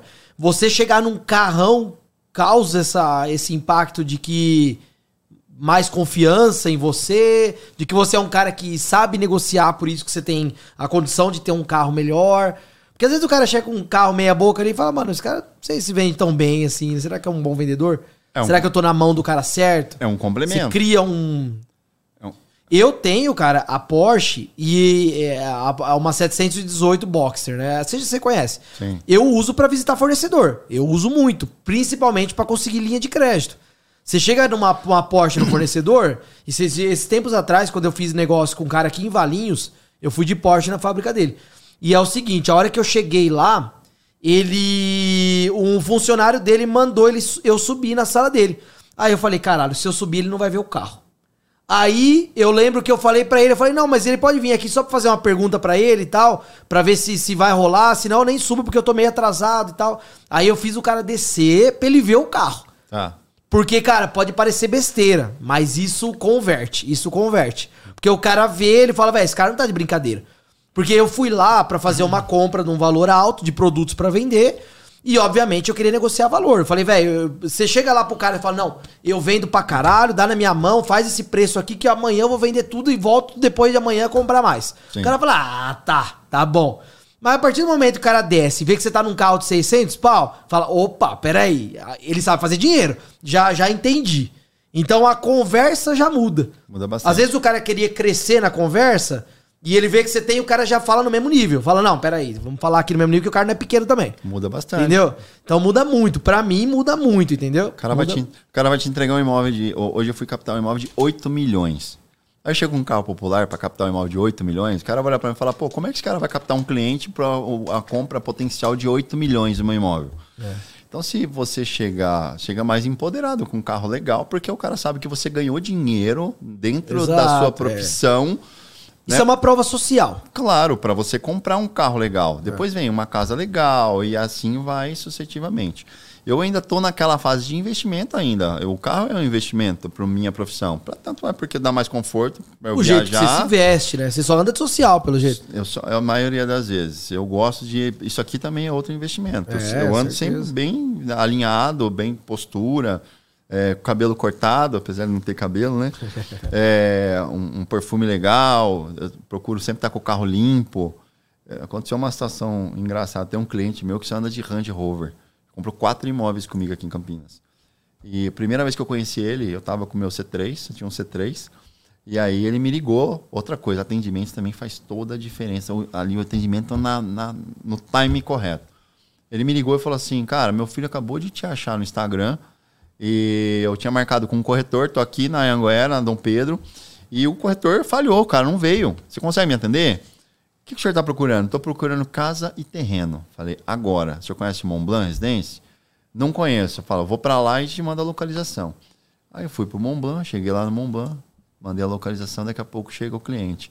Com uma BMW de uns 500 pau, com motorista, híbrida, e eu com o C3zinho, o cara falou, vem no meu carro. O cara não vai andar no teu carro. Não então, vai. Não vai andar no teu carro. né? Hoje ele é meu amigo. Né? Eu, eu, não vou falar o nome dele, que é confidencial, mas hoje ele é meu amigo. Quando eu comprei o carro, eu falei, olha, comprei o carro, gosta de andar comigo, né? Porque criou uma afinidade. Né? Entrei na BMW, entramos no condomínio, a gente viu umas quatro casas. Por fim, ele gostou de uma casa, entramos em negociação, ele comprou a casa. Ali criou um vínculo comigo. Depois que comprou um outro terreno dentro do mesmo condomínio, vai construir uma casa de 700 metros. Agora acabou de comprar mais dois terrenos dentro da Entreverdes. Mas ele é de outra área ou é construtor mesmo? Construtor, cara. Ela vem de fora, vem de Manaus. Cara super bem sucedido. É, eu considero ele meu amigo, porque nesse dia que a gente saiu para visitar as casas, ele comprou, fez a proposta da casa do Mont Blanc. No outro dia fui sair para visitar terrenos com ele visitei terrenos. No final da visita, em cima de um terreno no Toscana, em Vinhedo, ele enfiou a mão no bolso e me deu um aço, uma quantia em dinheiro. Eu não contei, eu peguei, agradeci, coloquei no meu bolso. Quando entrei no carro, tinha R$ 1.500. E por que, que ele me deu o dinheiro? Porque eu dei um puta de atendimento foda para ele. O que falta muitas vezes, né? É. As pessoas não dão valor àquele cliente. É, e acaba deixando a oportunidade passar pelas mãos. Eu não sou de desperdiçar a oportunidade. E depois dessa venda dessa casa, aconteceram mais três outros negócios, bons negócios, com esse mesmo cliente. E aí eu tenho ele como referência, porque ele sempre. É, Range Rover, 700 pau, BMW, um monte de carro legal. E ele lembra que no meio de uma visita ele falou: Samuel, você tem que comprar um carro legal para você, Samuel. É, depois que a gente criou uma certa intimidade. Ele já deu os toques já pra deu você um toque, que... É, e aí isso me pegou e agora, né, há pouco tempo aí eu troquei de carro e comprei um carro legal para levar os meus clientes. Então isso faz todo sentido você ter um carro legal, você investir em roupas legais, você está sempre bem trajado, dialeto é importante. Ah, com certeza. Né? Saber falar com o cliente e venda de imóvel não é pressão. Venda de imóvel é coração, atendimento. Não tem, ah, porque essa casa é boa para você. Não, um cliente que vai escolher e você tem que tá, saber o time que ele vai escolher aquela casa. É, brilha o olho dele. A hora que a mulher entra no closet, ela fala, ufa. Ela te responde às vezes, que é, é aquela. Mas você não pode emitir sua opinião pessoal. E a venda de imóveis é uma venda muito, eu acho uma venda muito light. Passam pelos estresses, claro, tem cliente que é indeciso. Você deve vender muita casa que. Obviamente, a pessoa compra, que ela tá com o dinheiro disponível, ela gostou da casa, mas você deve falar, velho, essa casa não vale isso nem fuder. Não vende. Não tem muito caso assim, não tem não? Diego. Pô, Você não pode falar, mas você pensa. Eu lembro quando eu, quando eu comprei a minha primeira, eu ficava enchendo o saco do meu corretor. Eu falava, mano, mas essa casa não vale, né? Fala a verdade, vai, vai, vai. Tá super faturada, não tá não? Daí eles não falavam. Eu falava, mano, mas pensa, vai, não. Tá na pandemia tal. Os caras jogam o preço lá em cima porque a pessoa tá querendo comprar. Aí ele, tá, tá, Diego, você tá pagando caro. Tá pagando caro. Mas é que de fato. É só pra eu lavar a alma, só pra eu lavar a alma, Sim, sabe? Ele concordou. Eu, falei, eu, eu, comprei pela minha família. Eu sei que eu tava pagando caro. Eu não sou besta, eu sabia. Porque eu fiquei em várias imobiliárias vendo casas, casas, casas. Só que, velho, aquela foi a que eu entrei, a que eu gostei. Só que eu falei, o preço que eu vou ter que pagar a mais pelo, pela casa que eu gostei é esse.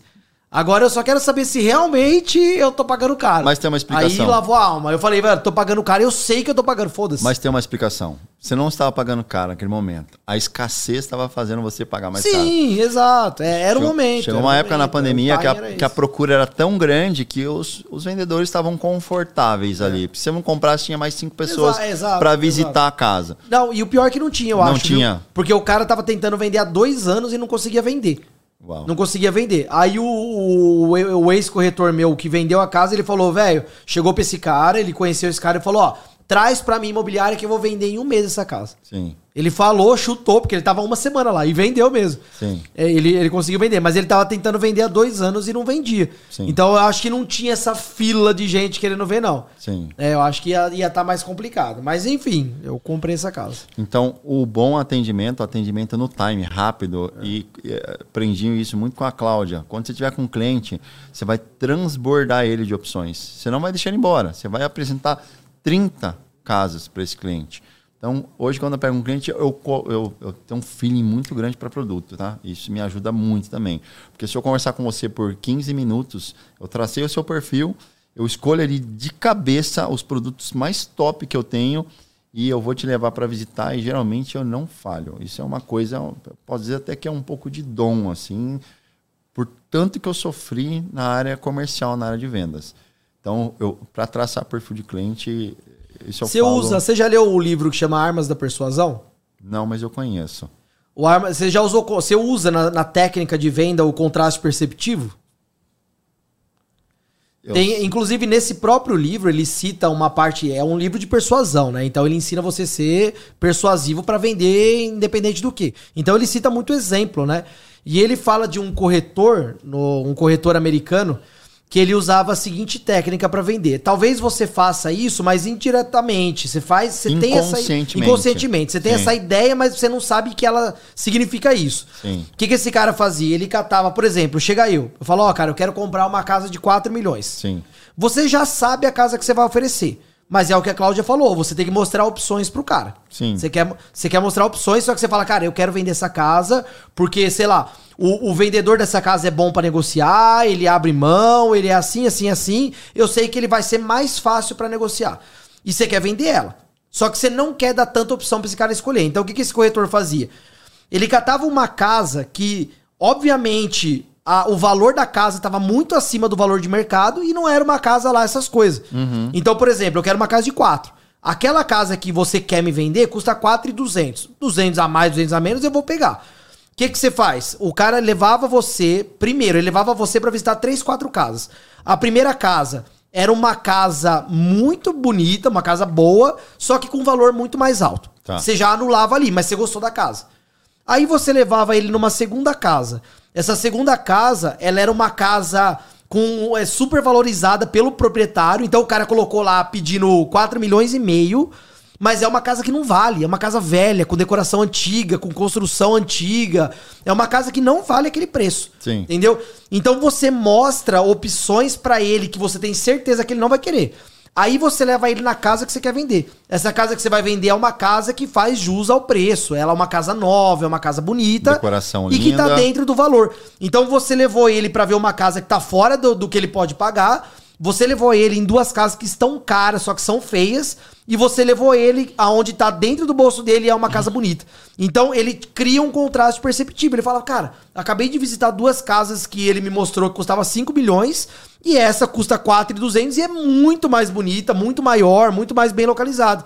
Então ele já compra aquela, é certeza que ele vai comprar. Às vezes, se você começasse por ela, talvez ele ia falar: ah, cara, não sei, mostra coisa melhor. Existe- Você mostrou coisa pior pra mostrar aquela. Existe. Entendeu? Você e- criou o contraste perceptivo, você mostrou coisa inferior. Existe um outro formato muito parecido que a gente usa, tá? Então a gente seleciona 10 casas.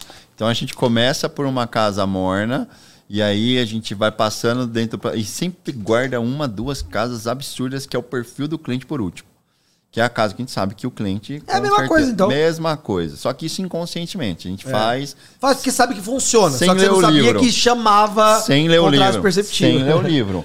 Então, nossa, existem mil coisas que acontecem assim no mercado imobiliário. Mil coisas que dá pra se fazer. Já tive cliente Você tem que sentir o cliente, né? Já tive cliente que viu cinco vídeos do meu YouTube aqui, veio pra cá pra visitar cinco casas, visitou uma, duas, três, quatro. Quando chegou na última casa, ele falou: Puta, será que o cliente faz X a mil reais nessa casa? O que, que você acha? Dentro do carro, na última visita, o que, que você acha? Você pode emitir a sua opinião pessoal, mas você pode ajudar o cara a escolher, que tá precisando de um empurrãozinho ali. Então, já aconteceu de eu chegar para ele e falar: Cara, casa extraordinária, fantástica. E era mesmo, de fato. Casa é linda, se você perder esse negócio, você não vai conseguir comprar. Qual proposta que eu mando? O cliente pergunta para mim. Qual proposta você acha que eu mando? Ah, tá pedindo 2 milhões? Vamos começar com 1 milhão e 800, vamos sentir o vendedor. E aí, o, o, o corretor... Só que você já sabe onde isso vai chegar, né? Você já tem uma ideia. Às vezes sim, às vezes Porque não. você tem a visão do vendedor também. Você sabe até onde ele chegou pra você e falou, Samuel, menos que isso eu não vendo. Então você já tá ligado. Às vezes sim, às vezes não. Porque tem comprador que um dia ele tá de um jeito, um vendedor que um dia ele tá de um jeito, outro dia ele tá do outro jeito. Dorme, acorda e fala, não, não tô vendendo barato. E, e, que nem aconteceu esses dias atrás aí, uma proposta, perdeu, o cliente perdeu aqui, porque aí eu tive né, que. Por isso que venda, na minha opinião, tem que ser rápido, né? Tem que ser Você tem rápido. que mexer mais com o sistema límbico do cara emocional do que com o racional. Sim. Se o cara dormir e pensar, o cara fala, não, tô fazendo bosta. Ah. Né? Tô fazendo bosta. Tipo assim, às vezes o cara anunciou com você, ele sabe que uma casa de 5 milhões vai demorar pra vender. Sim. Ele anunciou. Do nada, no outro dia, apareceu um cara querendo dar os 5 milhões. O que, que ele vai pensar? Ele vai pensar, caralho, mano, eu achei que eu ia vender daqui a um ano. Já apareceu, então eu vou esperar mais, porque vai ter proposta melhor. Aconteceu isso O cara não dias. vende. Eu não posso citar porque é muito recente. Mas aconteceu é- isso que eu falei. Aconteceu. É, eu, Eu vou contar uma, um outro caso que aconteceu. Não precisa uma, citar nome, pode usar fictício, mas pode contar o caso. Uma casa maravilhosa, eu olhei a casa, eu falei, nossa, que casa extraordinária, eu quero filmar essa casa, eu quero filmar essa casa. Eu vou fora, eu já ficava sonhando filmando aquela casa. E eu falei pro proprietário, deixa eu filmar a casa. Não me deu resposta. Passados seis meses, deixa eu filmar a casa. Não me deu resposta. Depois de um ano, a Soraya, falei, consegue, deixa eu filmar a casa, preciso filmar a casa desse cara. Eu tô querendo muito filmar a casa, vou vender a casa desse cara. Ela falou assim: olha, eu agendei com ele quarta-feira, vamos lá que vamos filmar a casa. Na quarta-feira ela me ligou e falou: oh, não vou poder ir, você vai ter que ir sozinho. Eu falei, mas como? Eu liguei pro cara dez vezes, o cara não deixou eu filmar a casa, como é que eu vou sozinho? Não, vai lá, vai lá que já tá tudo certo. Fui lá e filmei a casa, fiz um vídeo extraordinário da casa. Foi assim, um sonho para mim filmar. Porque eu consigo mostrar no vídeo, como ele é humanizado, o tesão que eu tô sentindo fazendo aquilo, sabe? E a pessoa percebe no, quando eu falo do acabamento e tal. E aí, o que, que aconteceu? E você pode transmitir a emoção que você quiser. Às vezes nem é tudo isso, mas você fala, cara, maravilhoso, isso daqui é de outro mundo, nunca vi nada. Você pode transmitir a emoção que você quiser. Eu posso, mas assim, o, o, se você olhar o meu canal e os comentários, muita gente fala, nossa, você é massa, você é legal, obrigado, me ajudou, porque eu sempre falo uma mensagem no final do vídeo, encorajando as pessoas a sonhar com aquilo que não é impossível. Né? Acontece coisas né, no mundo que a gente nem imagina. Pessoas ficam ricas da noite para o dia, mas tem que confiar, tem, sempre tem, tem que ter fé ali, né? Então, é, na grande maioria das vezes eu falo que eu estou sentindo mesmo. Se eu, porque tem dia que eu entro numa casa e não está muito legal, o próprio o inscrito fala, ah, você não estava legal hoje, né? Pode eu já vi umas que você fez, eu assisti muito vídeo seu. Não agora, já assisti daquela época lá. Sim. E eu vi umas que, velho, a casa bagunçada. E você falou, ó, oh, o proprietário não deu tempo de arrumar aqui, então eu não vou filmar muito aqui. Daí eu falei, puta, essa filmagem com uma bosta. Porque o cara não te ajudou também, né, velho? Acontece todo tipo tá de imunda, situação. Mano, Cocô de cachorro, às vezes. É no cotidiano. Às vezes, criança, às, vezes cri... às vezes as crianças. Cara, eu já cheguei em casa, eu sou um cara super simples. Eu já cheguei em casa de pegar o rodo e ajudar a empregada a passar pano na casa, juntar as coisas. É normal, é o cotidiano, é a vida das pessoas, é a casa delas. Sim. Elas já estão abrindo a intimidade é. delas para mim ali. Como Às é... é ruim o cara sair, né? Falar, pô, vai lá dar um rolê. O cara tem. Eu tenho três filhos. Você vai falar, ó, oh, Diego, espera lá fora que eu vou gravar. Fala, velho, vai gravando aí. Se tem uma coisa, Diego, que eu aprendo, eu sei valorizar, de fato, é pode ser a casa mais simples do planeta.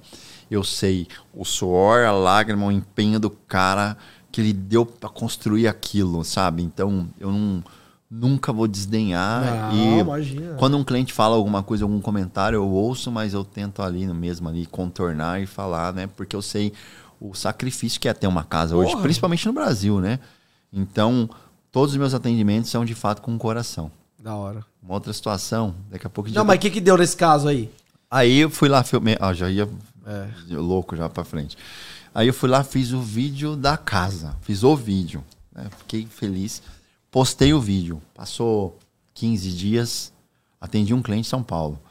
Ah, o, o, o, o, o, é, o ticket dele era 2 milhões e meio. Começou em 2 milhões, é sempre assim, tá? É. O vendedor, dois, ele põe 2 e depois aumenta. O comprador. Ah, tem dois, quero que a casa dá 2 milhões. Aí começa a andar, andar, viu que 2 milhões está muito difícil achar o que ele quer. Ah, pô, no meio do caminho viu que está realmente muito difícil. Ah, 2 milhões e meio. E aí, é o que eu consigo pagar. É o que eu consigo pagar. E aí, daqui a pouco, ah, minha mulher viu uma casa no seu canal, mas está pedindo 3 milhões e 200. Falei, ah, eu agendo, mas é 3 milhões e 200. O cara não faz 2 milhões e meio, mas nunca. Ah, mas mesmo assim eu quero ver. Aí levei ele para ver a casa. Por fim, era a última casa, ele quis ver em primeiro a casa de uma série de seis casas, né? O, o vendedor me ligou e falou: ó, só, só posso atender uma hora da tarde, não tem como ser outro horário. Aí eu falei, bicho, vamos ter que ir nessa casa que eu tinha reservado por último primeiro. Cara, incrível. A hora que a mulher do cara entrou na casa, que ela viu aquela casa, extraordinária, fantástica, acabamento fundo pra mata. Cara, a casa é. Depois eu te mostro o vídeo. É muito legal a casa. As outras visitas não fizeram sentido mais, acabou. Entrava na outra casa, ah, não, mas essa não tem um closet igual aquela. Ah, porque essa garagem não é igual aquela. Porque essa bancada não chega nem perto daquela. É aí. Terminamos a visita com proposta. E eu vendi a casa.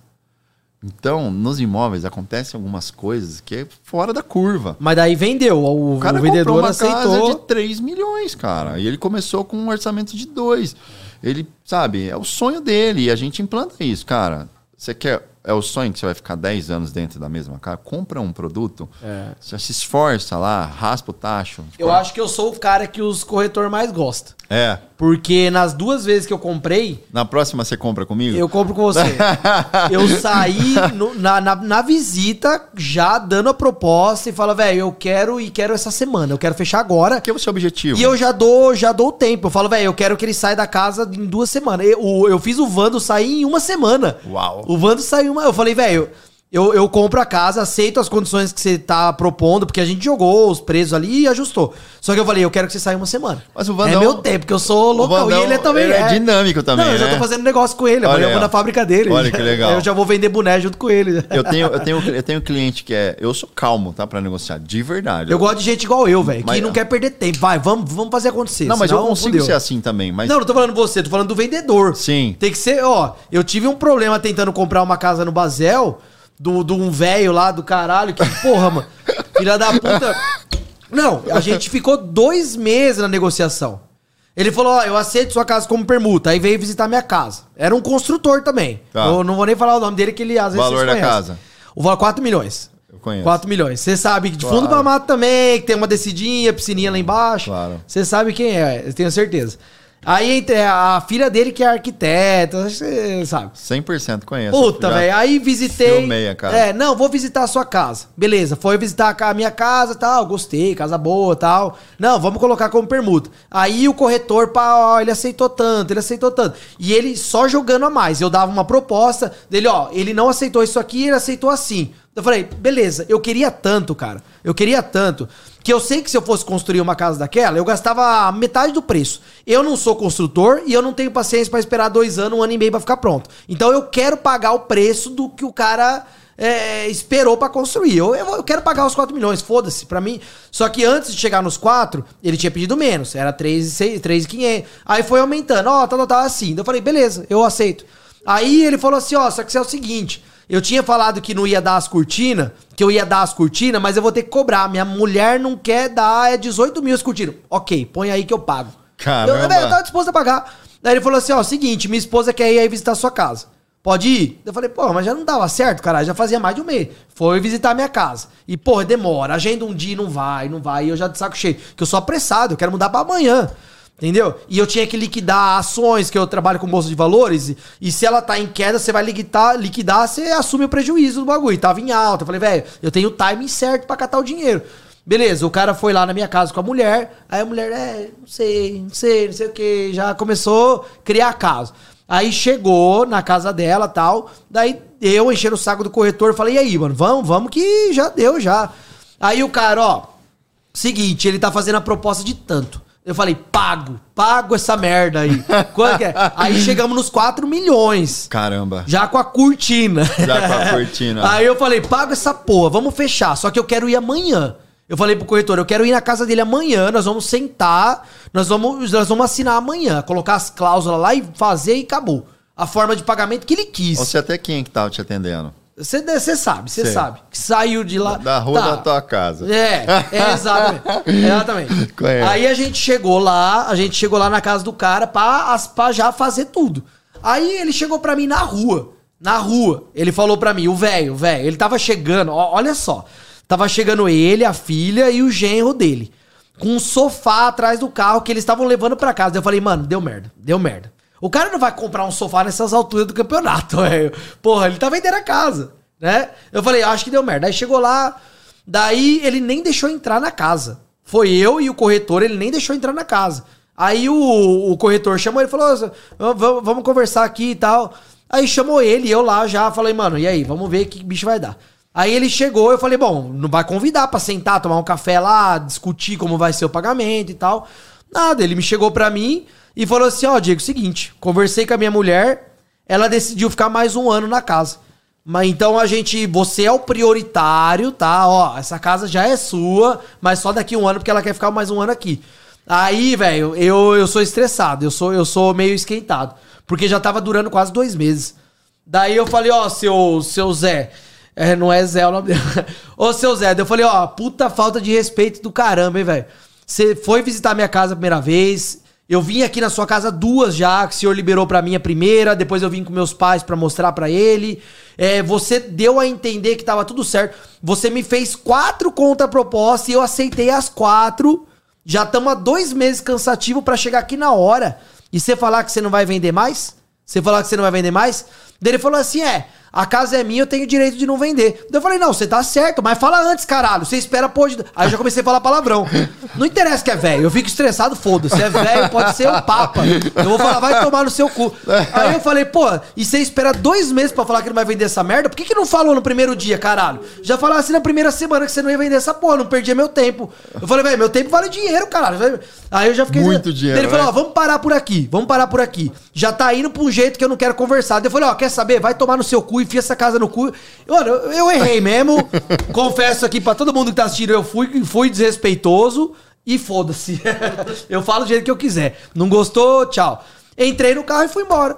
Velho, me estressei, velho, me estressei. Porque a expectativa não é só em cima de mim. É em cima da minha esposa, é em cima do meu filho que foi visitar a casa, 5 anos de idade, doido pra ir, pra mudar, pra brincar. Eu tenho um outro filho de um ano e pouco, ela, ela tava grávida do, do terceiro. Então é uma expectativa. É, você deve saber muito bem que você comprou sua casa, construiu. Você fica sem dormir. Quando você põe assim, velho, aquela casa vai ser minha. É uma casa que eu quero, grande. Eu já imagino meus filhos correndo, eu colocando Cria toda coisa uma pra brincar. expectativa. Mano, eu fiquei sem dormir. Esse eu não- e a Carol sem dormir. Esse não é o único caso. Sem dormir dois meses, cara. Dois meses sem dormir. Eu vou vários. Pra falar, velho, não vejo a hora de mudar. Eu vou passar o ano novo já na casa. Já imaginei minha família toda comemorando lá. Cria uma expectativa. Eu sei que eu fui errado da maneira que eu falei, mas a situação toda me levou aquilo, velho. E eu falei, mano, vai tomar no seu cu com essa casa. Vendi um terreno uma vez, fizemos o contrato, peguei correndo o contrato, fui lá em Vinhedo, o cara assinou o contrato, o, o, o comprador. Quando eu cheguei na imobiliária, o vendedor veio, assinou na frente da casa, eu vou pegar a assinatura da minha esposa. Daqui a pouco o cara liga na imobiliária e fala, olha, eu errei o valor por 100 mil. Não é 378, é 478. Isso acontece toda hora. É, outra coisa também que acontece é o apego emocional que você tem por aquilo. Foi o que aconteceu com ele. E a tomada a mulher de se apegou. e a, mulher dele se apegou. E a tomada de decisão. Porque quando você pega as pessoas mais de idade, eles são muito pé no chão. Então eles pensam, pô, tá rolando política, tá tendo um problema com a economia, eu vou pegar esse dinheiro, vai confiscar meu dinheiro, vai confiscar a poupança. Então tem uma série de emocionais que envolvem essa. Sim. Da mesma forma que tem o seu emocional, da o outro lado também, Também tem. tem. né? Ele não tá Claro, errado. mas não justifica deixar chegar a um ponto que né, cria uma expectativa em todo mundo. Eu acho que estendeu muito. Poderia ter sido no começo. A, a Claro. mulher foi visitar lá, a mulher dele. E ela que decidiu não vender a casa dele. Sim. Ela que decidiu. Claro. Só que, velho, é, passou, passaram quase duas semanas do momento que ela foi. Já falasse ali na hora. Já falasse assim, Diego, não, a gente não vai querer, infelizmente não vai rolar. Mas, pô, foi dando a entender que tava tudo caminhando Mas, pra. Por outro lado, também, é, quando envolve terceiros e quartos, por exemplo. Né? Às É. vezes a pessoa vai fazer um negócio e o negócio tá super justo, super legal, e aí vai perguntar para uma pessoa. Puta, é, então. Que nem quando eu comecei na profissão de corretor, é, eu sempre ouvi assim: ah, mas meu amigo foi corretor, ficou seis meses, não vendeu nada. Então você já fica aterrorizado já. Então eu aprendi uma coisa na minha vida: quando eu vou fazer alguma coisa, sou eu e eu. Se a minha percepção falar vai, eu vou. E na grande maioria das vezes eu não erro. Então acontece, tem várias histórias desse tipo. É. Aconteceu contigo. E olha que legal, eu tinha desanimado. Eu Aham. tinha desanimado. Eu falei, velho, quer saber? Não vou mais comprar casa. Talvez depois eu compre. Comecei até a ver terreno. Esse mesmo corretor viu terreno pra mim que eu falei que eu vou construir. Vou comprar dois terrenos e construir. É um amigo meu é construtor, o Tobias, né? Sócio, inclusive. E ele manja muito. Então eu falei, cara, ele me ajuda, não vou perder dinheiro nem nada. É, aí também acabei, os, os terrenos valorizaram muito aqui, né? Daí eu falei, velho, quer saber? Vou continuar do jeito que eu tô. Mais pra frente eu visito uma casa em outro lugar Que e a compro uma casa A gigante. sua casa lá do condomínio, a outra casa vai para extraordinária, a casa maravilhosa. muito, eu filmei muito a boa, casa. muito pô. boa a casa, Muito, muito boa. legal. Aí, como que foi? Passaram o quê? Foi isso foi no ano passado, né? Junho, julho, agosto, mais ou menos. E eu desencanei de casa, desencanei. Aí, do nada, o um personal trainer que eu tô fazendo, academia, ele tá treinando a Soraya. E eu conheci esse nome Soraya, né? Porque tinha um. Esse corretor lá da minha rua, um dia eu tava conversando com ele. E ele falou: Ah, tem uma tal de Soraya aí que vende muito, é uma das maiores corretoras aqui do Swiss Park e tal. Aí eu fiquei com esse nome na cabeça, porque não é um nome comum. Soraya você ouve todo dia, né? Aí beleza, aí tava eu lá um, um dia treinando, vendo os stories do meu personal. So, Soraya é um trator 4x4. É, então. Reduzido. É. Nas vendas. Eu vi lá, o, o personal, o meu personal é personal dela. Aí eu vi lá, Soraya Imóveis, que ele tinha marcado ela. Aí eu falei, mano, só pode ser a mesma Soraya, porque ela, ele tá dando personal no Swiss Park, a mulher chama Soraya. Aí eu entrei. Aí eu falei, puta, é ela mesmo, 50 e poucos mil seguidor, tipo, casa pra caralho no feed, um monte de foto vendido, vendido, vendido. Eu falei, ah, só pode ser. Só pode ser. Aí tá lá, prêmio de não sei o que, primeiro lugar não sei o que lá. Eu falei, mano, é essa mulher, é essa mulher. Aí, velho, eu catei uma casa, que é a que eu tô morando agora. Catei essa casa, ô, ô Samuel.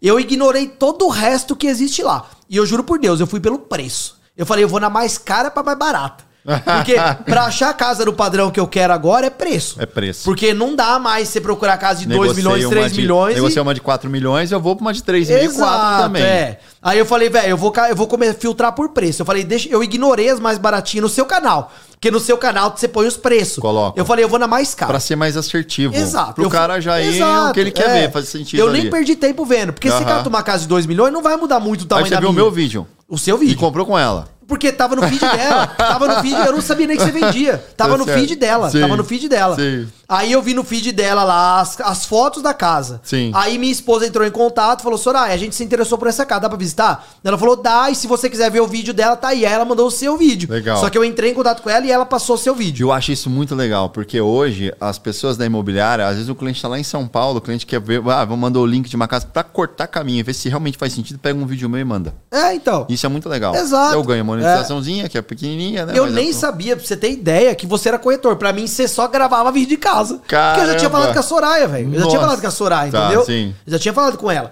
Aí, mano, ela, é, é, ela é uma pessoa foda, você vê que ela é foda. Muito. Porque, e ela tem muito perfil igual eu tenho também. Eu fui vendedor a, da minha fábrica, né? Sim. Eu vendi, eu tinha fábrica e eu atendia os clientes no meu showroom. Uhum. Então eu falava que. Eu, isso daí você pode perguntar para qualquer ex-funcionário meu da época da fábrica.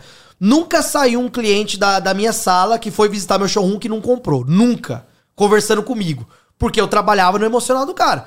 E a Soraya, ela fez um bagulho que nenhum outro corretor que me atendeu, esse que morava na minha rua, o outro, é... cara, nunca nenhum corretor fez isso. Ela chegou, a Carol ligou pra ela, Soraya, ó, gostei dessa casa e tal. Daí ela falou, quer visitar hoje? E, mano, ela falou, quer visitar hoje? Aí eu falei, ah, vamos, eu passo te buscar. Minha esposa, eu tava trabalhando. Aí eu, a Carol me ligou falou, Carol, ô Diego, você nem acredita, a mulher quer vir hoje. Daí eu falei, velho, vai então. Daí ela falou, você pode ir? Eu falei, não posso. Aí minha esposa foi com a Soraya. Olha que da hora. E eu aqui trabalhando. Aí a Carol me ligou e falou, Diego, você tem que vir. Você tem que vir. Você, não, não adianta você ver foto, você tem que vir ver pessoalmente. Aí a, a, a Soraya me esperou lá fora, eu fui na mesma hora. Saí daqui, fui. Aí beleza, já entrei na casa. A hora que eu vi a fachada, eu falei, mano, essa casa não é da hora. Olha essa fachada, não é tão bonita assim. A minha outra era bem mais bonita. Aí a hora que você entra, parece que você entrou num portal. Você ah. fala, mano, não é possível que essa casa tá dentro dessa fachada. você entra num portal, né? Porque o seu Humberto, eu até zoei o seu Humberto. Eu falei, seu Humberto, você só você cagou na fachada, desculpa, olha, mas. Olha a minha memória: escritório, lavabo, corredor, cozinha, uma é sala, é home lá no fundo desce pra parte de baixo, aquele lazer incrível lá em cima. Suíte, suíte, suíte. Suíte é Master tá frente pra rua, não é? É isso aí. Todas as casas que eu gravo, eu sei é de cor e sei o, até o acabamento. E, e, o que eu falei que foi o diferencial dela foi o seguinte: a hora que a gente visitou a casa, e eu falei, ó, oh, Soraya, é o seguinte, eu quero comprar, mas eu quero colocar a minha como permuta. Minha casa vale 2 milhões e meio, eu quero colocar como permuta e tal. Beleza. Os outros corretores, eu falei, ah, não, vou conversar com o proprietário e tal, vou marcar pra tal dia. Foi muito louco. Ela, ela ligou e falou, Diego, 5 horas da tarde eu tô aí com, com o Vando e com a Camila para visitar a sua casa. Eu falei, oxi, mas, mas já? Daí eu falei, ela falou, 5 horas, você quer vender ou não quer? Eu falei, não, já pode vir agora se quiser. Porque ainda tem aquela, aquela coisa do corretor não acreditar no processo, porque geralmente eles têm muito aquilo na cabeça. O proprietário aceita só 30%, só 30%, só 30%. E ele cria um bloqueio e ele acaba não oferecendo um imóvel de troca ah, e perde é. o negócio. Porque das vezes o cara muda de ideia, fala, não, mano, tá aqui já, tá palpável, vamos fazer É um- que dá, é um- vai, vai dar é um certo. produto com liquidez entrando É. na, per- na troca, uma permuta e um produto com liquidez. É. Dois, dois produtos com alta li- liquidez. E olha que legal, aí o Vando foi visitar minha Já casa. foi vendida. Foi, foi vendido, eu sei, eu fui lá assinar o, o- na, na massa. Aí ele, ele, ele catou- foi visitar minha casa, já olhou e falou, não, casa da hora e tal. Aí eu vi o jeitão dele, meio molecão, igual eu, já me identifiquei. Eu falei, mano, esse daí é acelerado igual eu, não vai perder tempo. Chegou no mesmo, tudo isso no mesmo dia, eu tô falando no intervalo de 5 horas, tá? Eu fui visitar às duas da tarde, às 5 ele tava na minha casa. Deu 7 horas, daí eu falei, Soraya, você acha que ele dá uma resposta até que dia? Tipo, é, eu acho que era numa terça-feira, eu falei, até sexta ele fala. Ele falou, ela falou assim, Diego, ele vai te dar a resposta hoje. Eu falei, hoje? Eu falei, mano, então já manda. Minha proposta é essa e tal. Aí passou uma hora, eu tava no mercado, a Cláudia me ligou. Diego, seguinte, eu sou muito amiga da Camila, conheço ela há anos, é uma pessoa flexível. É verdade. Aceitaram sua casa e o valor é tanto. Aí eu comecei a tentar negociar um pouquinho, negociou um pouquinho ali, um pouquinho aqui e tal. E, cara, não deu, não deu três dias, fechamos. Fechou o negócio. Aí eu falei, só que eu quero mudar em uma semana. Não deu outra semana, mudei. Caramba. Isso, velho. Foi assim. Essa é a diferença do corretor. Sim. É, velho, ela foi bizarro. Foi tudo num intervalo de 5 horas. Já tinha proposta, já tinha visitas, já tinha tudo. Enquanto o Zé Ruela lá durou dois meses. E, Entendeu? e aí o que que acontece? Você pega a Soraya, corretora, há oito anos. Eu cheguei na imobiliária, a menina é um trator, vende muito, todo mundo conhece. Falei, cara, e aí, o que, que eu vou fazer? Como é que eu vou conseguir alcançar esse resultado? Eu vou esperar oito anos? Falei, não, eu vou partir pro digital, e vendo Ricardo Martins, e vendo Augusto Braga. Tem que dar uma diferenciada. né? Acreditei no processo digital e comecei, cara. Contratei uma agência, comecei a contratar um fotógrafo, vou tirar umas fotos e peguei o celular, comecei a gravar. Eu comecei a ver que o canal começou a subir, subir, subir, um monte de seguidor, de inscrito no canal. Eu comecei a ver que a galera começou a fazer um monte de pergunta e eu falei, cara, tem que fazer alguma coisa de diferente do Ricardo, que é, que é um cara que filma todo dia. Eu cheguei a filmar sete dias por semana no começo. Hoje eu filmo quatro, cinco vezes, porque também diminuiu a escassez de produtos. Chega uma hora que, está, que fica, não tem mais produtos. Aí tem você que- vai repostando casas, Ah, os vídeos. Às vezes. é, às vezes eu reposto alguma coisa, muito mais antigo. Mas é bom, a pessoa não vai lembrar que você postou lá atrás. Mas lembra. Lembra? Pode olhar lá, ah, eu já vi essa casa, você já postou aqui no canal. Sempre. Mas também não tem problema. Pessoas são antenadas, mas... Porque não vendeu ainda. Você É, fala, ah, mas é porque não vendeu. sim. Tô reanunciando ela. E aí eu falei, cara, eu vou falar de acabamento. Eu vou falar de acabamento. E aí comecei a visitar a obra, falar com o construtor, falar com o arquiteto, curiosão, perguntando. E cada dia eu aprendi uma coisa. É. Então eu aprendia sobre fotovoltaica, automação, controlar, é, é, é, Karsten House e os nomes e os porcelanatos Eliane, Portinari, tudo. Porto Belo. E fui aprendendo, cara. Hoje, eu sou um trator, assim, para falar de acabamento, sou um trator para falar de arquitetura. Eu falo isso, eu não.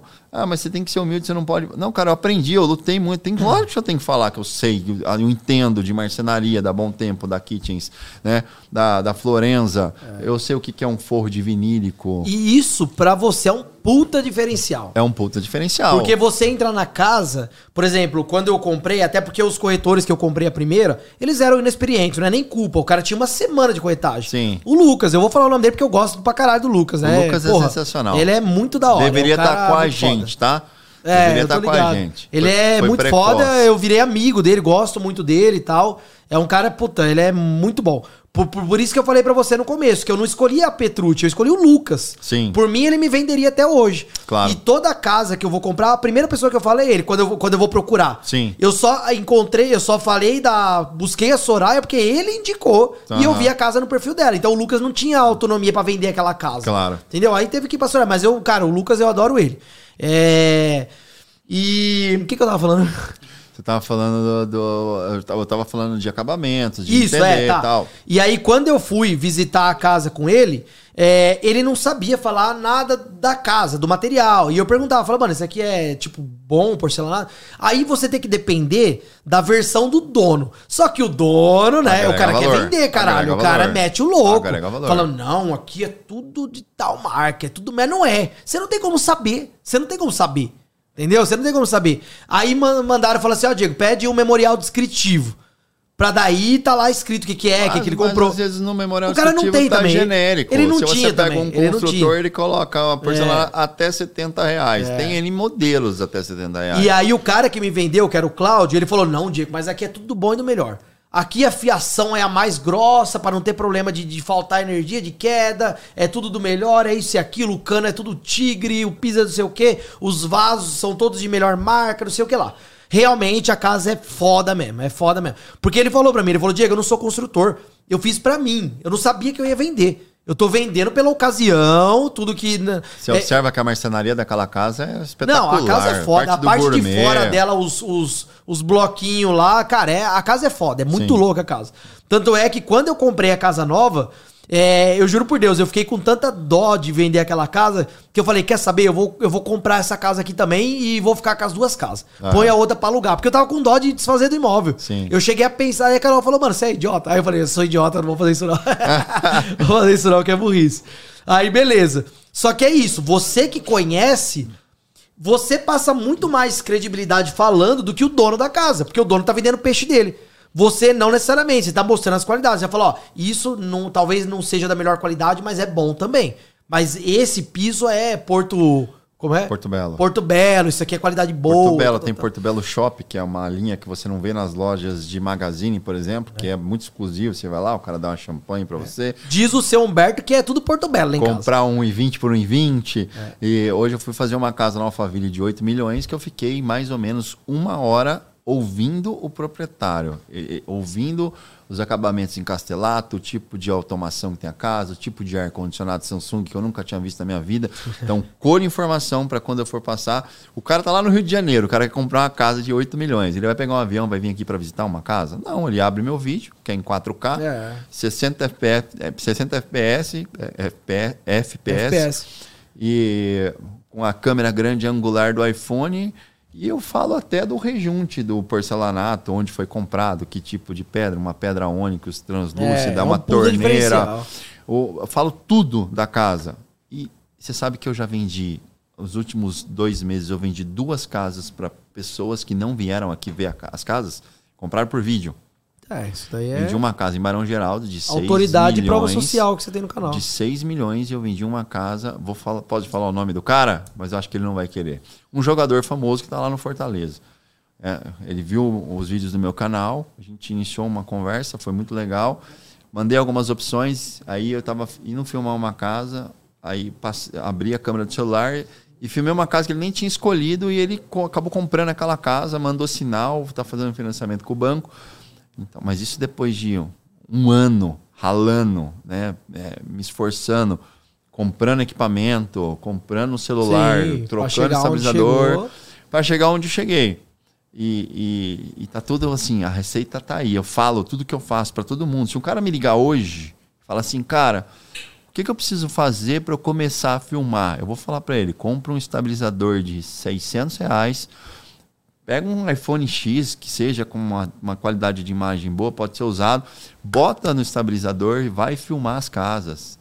As 30 primeiras vai ficar um horror, mas as pessoas vão comprar seu vídeo, brinca, fala, faz o, o, o faz de conta que o cliente está na tua frente, está brincando com ele, sabe?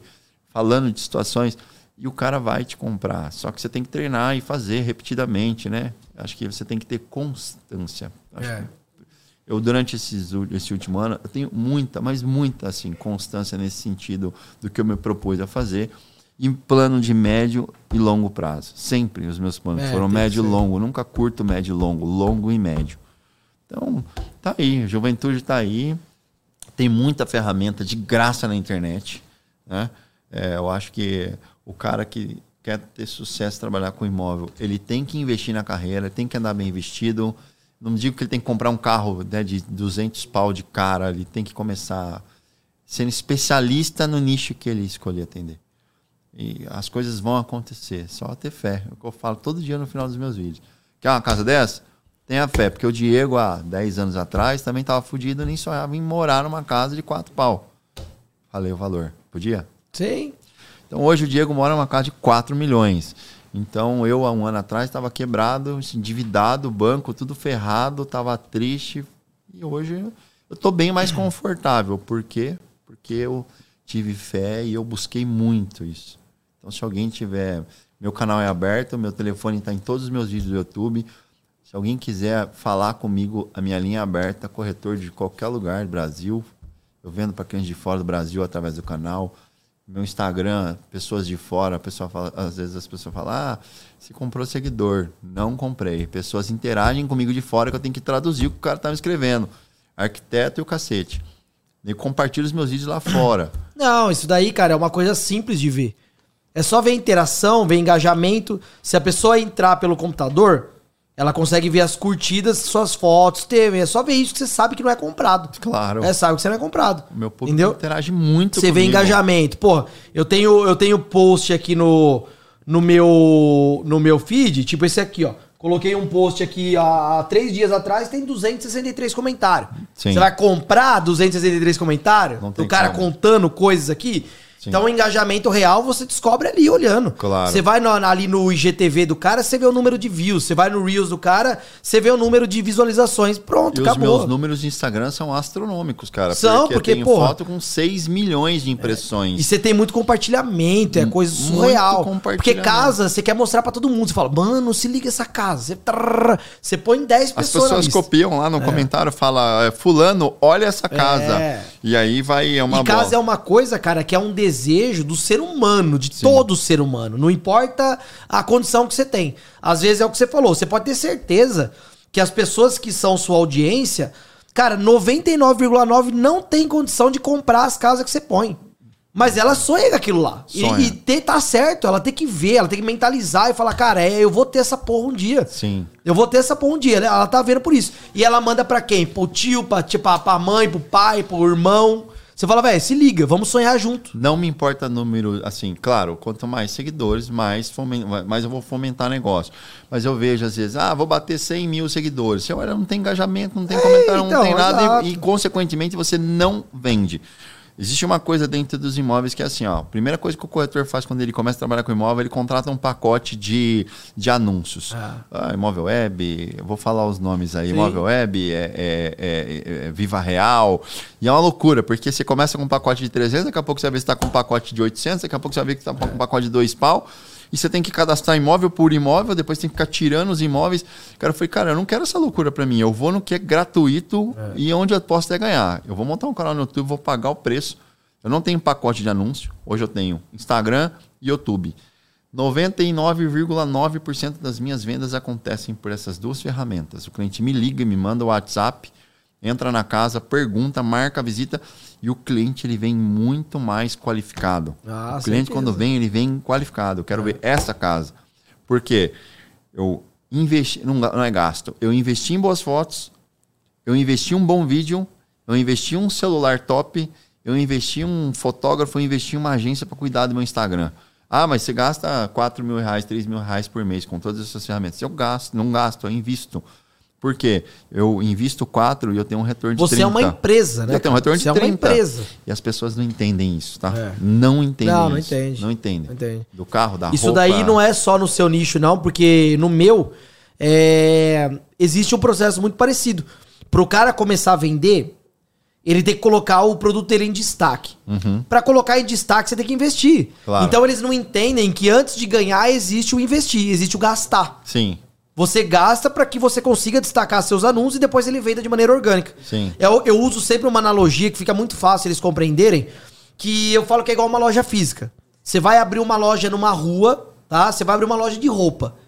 Você vai alugar um galpãozinho ali, uma, uma salinha ali, certo? Sim. É, você não vai alugar e já tacar as roupas lá e falar, vem, você tem que investir numa fachada bonita, de chamar atenção, de ACM, com cor chamativa. Você vai fazer, gastar um designer para fazer a logomarca. Você vai comprar arara, você vai colocar laminado no chão. Você vai colocar uma iluminação da hora. Você vai contratar funcionário. Antes de vender a primeira peça, já foi uns 50 pau nessa brincadeira. Sim. Você vai fazer seguro, fiança do, do imóvel. Você vai pagar, às vezes, três aluguel adiantado.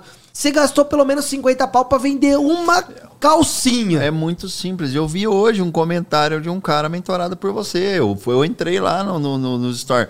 Cara, maravilhoso. Eu investi 200 reais no Google Ad, AdWords, É, ADS, e eu tive 7.600 reais de retorno, ou seja, 7.400 reais. É, ele mano, teve é de isso. venda e ele investiu 200. As pessoas não entendem isso. Não. Eu vou gastar 500 reais em uma casa para fazer foto e vídeo?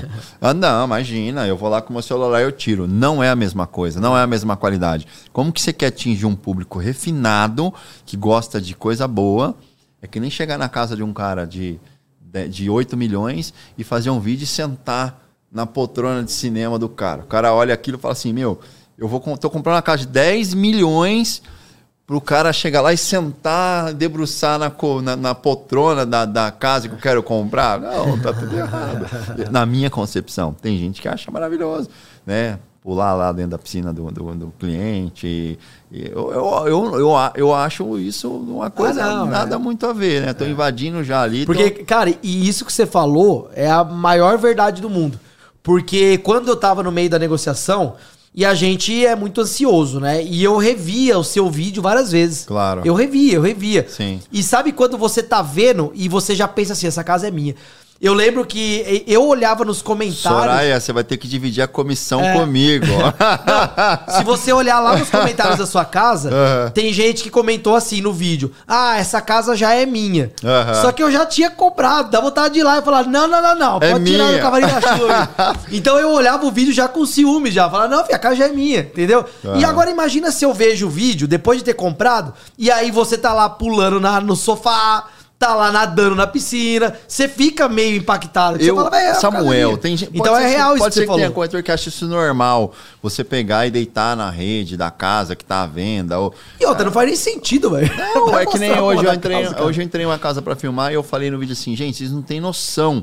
O cheiro é, muito bom que tá aqui dentro dessa casa. Então eu faço o cara lá sentir que a casa tem um Exato, cheiro é. bom, uma decoração linda. Às vezes de fundo pra mato, você fala, mano, você sente esse cheiro de flor aqui dentro dessa casa. Bota a emoção lá, porque eu tenho que botar a emoção. Tem que fazer o cara sentir é, vontade de ter aquilo, né? E, e- e- e é tudo normal, viu? Ah, o cachorrinho, dono da casa aqui, filmo ele. e, pô, esse móvel é muito legal, o acabamento é muito massa. Então, Ó, a Carol falou assim, só pra interromper. tá. Já fala pra ele a casa que a gente quer comprar. Já fala pra ele a casa que a gente ela já quer, comprar. ela é minha esposa, né? Ah, tá. Ela já quer que eu fale pra você já, já ir atrás. Já né? ir atrás da casa. Carol, pode me Pode passar. procurar uma de 10 agora. Pode Pode uma de procurar, 10 pro pode pai procurar que- uma de 10 que eu não vou decepcionar de jeito Não, quem vai nenhum. procurar é você, né, Carol? Quem vai procurar não, é tô- você. não, me manda, eu vou, vou fazer um briefing aí, vou ver- aí mais ou menos, mas eu já sei, se for uma de 10, eu já tenho uma, não, não precisa nem ser de 10, eu tenho uma de 8,200. Ó, que eu mas lembra que o cara tem que aceitar a nossa e conversar o resto. Ó, tenho, eu acabei de fazer uma casa hoje de 8 milhões e 200 que eu vou soltar amanhã no canal do Não percam o canal do YouTube Samuel Ribeiro Imóveis. Eu vou soltar um vídeo ama- amanhã e depois tem dois vídeos. Eu vou deixar aqui na descrição do vídeo seu canal aqui. pessoal. duas casas maravilhosas. Então, é isso. Eu acho que o corretor ele tem que entender que se ele quer ser um corretor de elite, ele tem que investir em conhecimento, visitar a obra, sujar o pé de terra e lá ver o ferro que o cara tá usando, quem que é o arquiteto que está desenhando, qual que é a pegada daquele arquiteto, se aquele arquiteto é contemporâneo, se ele gosta mais da pegada contemporânea, a pegada mais rústica, da pegada mais clássico contemporâneo, né? É, se o, o- o arquiteto ele trabalha com a Florença, se ele trabalha com a Bom Tempo, se ele trabalha com. Ele tem que saber qual que é a mobília, qual que é a loja de, de imóveis hoje mais famosa, que entrega para os bacana. Ele tem que visitar essa loja, tem que ir lá perguntar para o vendedor por que, que põe, onde que encaixa essa poltrona dentro de um projeto contemporâneo. né? Me explica um pouco aí a design interiores, como que você chega na concepção de decorar uma casa, por que, que aquele enfeite tem que ficar ali, qual que é o sentido daquela mesa tão baixinha de centro. Cara, o cara tem que ser curioso, então É. ele tem que perguntar e até ele ficar. E ele vai aprender todo dia. Ele vai aprender todo dia. E você dá essas dicas no seu Instagram pra quem tiver interesse também ou não? Olha, Diego, Dica eu- de, venda ou não? Olha, Lá não- é mais pra mostrar o produto. Lá né? é mais para mostrar o produto que eu ainda sou o corretor. Eu, eu quero, estou preparando, eu quero abrir uma mentoria. Tanto eu quero falar de celular, de imagem. Ó, de- você vai falar disso pra eles agora, você pode até olhar na câmera ali. É, é porque é o seguinte, eu preciso urinar. Vai lá. Pessoal, é o seguinte. Até agora, eu, eu tenho eu colhi muita inf- informação, muito conhecimento. Eu atendo clientes variados, desde clientes de 1 milhão até clientes de 6, 7, 8 milhões. Então, até agora eu vim reunindo muita informação. Eu tenho uma parte de um treinamento para novos corretores já pronto. É, Eu tô- ainda estou refinando isso, mas se você tem uma imobiliária, se você é um corretor e você quer uma mentoria personalizada, aquela mentoria sem script para passar um dia inteiro com você, ou para passar dois, três dias falando de Instagram, de como ter um Instagram é, orgânico, bonito, como contratar um pacote de fotos, como se posicionar no Instagram para você vender mais, como você montar um canal no YouTube, como preparar conteúdo. Eu tenho conteúdo assim para para a gente ficar uma semana, se vocês quiserem, mas que dá para reunir, refinar em dois, três dias e fazer uma mentoria exclusiva. Eu estou à disposição. Se você tiver alguma dúvida sobre a profissão de corretor de imóveis, é, se você tiver qualquer dúvida em relação a filmagens, uma dica rápida, pode me ligar. Minha linha está aberta. Eu estou à disposição de vocês, porque eu acho que conhecimento retido não faz sentido nenhum, faz a gente crescer. E acho que o sentido da vida é ajudar outras pessoas a terem sucesso. Se eu ajudar outras pessoas a terem sucesso, consequentemente, o sucesso vai vir para mim em dobro. Então é isso. Esse é o recado que eu tenho para dar para vocês. Diego está voltando para a gente já continuar esse bate-papo que foi extraordinário. Se você tiver é, em mente aí querendo comprar um imóvel, também estou à disposição. Já fiz um jabá aqui, viu, Diego? Já fiz um jabá aqui também. e para quem está assistindo que é fora do estado de São Paulo, eu estou aqui no Swiss Park em Campinas, às margens da rodovia Anguera, um complexo com 17 condomínios. Diego mora aqui também. Tem muita casa legal. Pesquisa aí Swiss Park Campinas. Vem ser meu vizinho aí, galera. Vem ser vizinho do Diego, que é esse cara formidável. é isso aí, Diego. Acho que é isso, cara. Faltou alguma coisa pra. Nada. Ah, E os equipamentos? Bom, isso aqui é um drone que eu comprei. Fala o modelo, pessoal, duração aí, se dá pra filmar. Esse aqui é um Mavic Pro. Eu acho que é o, eu acho que é o único que filma é, para. Quer mostrar nessa câmera? Põe aqui, ó, pra eles verem. Esse é o Mavic Pro. Eu, eu, se não me engano, eu acho que ele é o único. Eu Peraí. comprei ele recentemente. Aqui, ó, segura aqui. Eu acho que ele é o único. Vai pegar na, ali, ó. Ah, tá. Eu acho que ele é o único que filma para Reels com a câmera em pé. A qualidade de imagem dele é extraordinária. É um drone que a bateria dele dura cerca de 15 minutos. É muito massa, drone, muito estável, porque às vezes você vai filmar um local que está muito vento, ele é extremamente estável. Esse equipamento aqui é indispensável para você fazer tomadas da, da casa. Às vezes tem uma mata no fundo e, e você usa esse equipamento. É muito legal.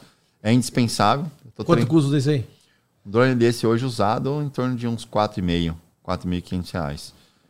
Isso aqui é uma ferramenta muito legal, porque senão você vai ter que ficar pagando para um cara fazer toda hora o trabalho para você. Ele vai te cobrar 500 pau. Isso aqui, eu já comprei. é, sabe aqueles helicópterozinhos de controle remoto? É mó Sei. treta pilotar. Isso aqui é de boa. É um leigo consegue É mais de segurar isso boa. aqui, estabilizar. é, é mais de boa, porque ele sobe, é muito estável, fica parado, aí você escolhe. É muito, é muito de boa para pilotar. Mas é uma, é uma mega responsabilidade. Você tem que ter ANAC para pilotar isso, porque se acontecer um acidente, você vai ser responsabilizado e é, criminalmente. Ah, é? É, você tem, ele tem GPS, ele Você tem que ter autorização pra pilotar isso você tem aqui? que pagar anualmente para a ANAC para você louco. pilotar. Opa, tem que pagar, porque isso é uma arma. Nossa. É, isso aí que pegar na cabeça de alguém, Mas mata. eles pa... Então você não pode comprar por hobby. Até pode, mas para trabalhar profissionalmente, para voar de qualquer lugar. Imagina, você tá num condomínio, você vai voar e você tá, tem pessoas, crianças. Fala aí, Vitor, É que explica a gente, é, a gente, né, todo mundo que trabalha com audiovisual, tivemos alguns problemas com drones. Gente Sim. invadindo a Casa Branca, gente voando em, é, em cima do Coliseu que não pode e tudo mais. Sim. Aí tanto a ANAC quanto as agências mundiais de aviação, eles fizeram um monte de regulamentação, que é só tirar rapidinho no site, né? Acho que você, você chegou sim. a tirar.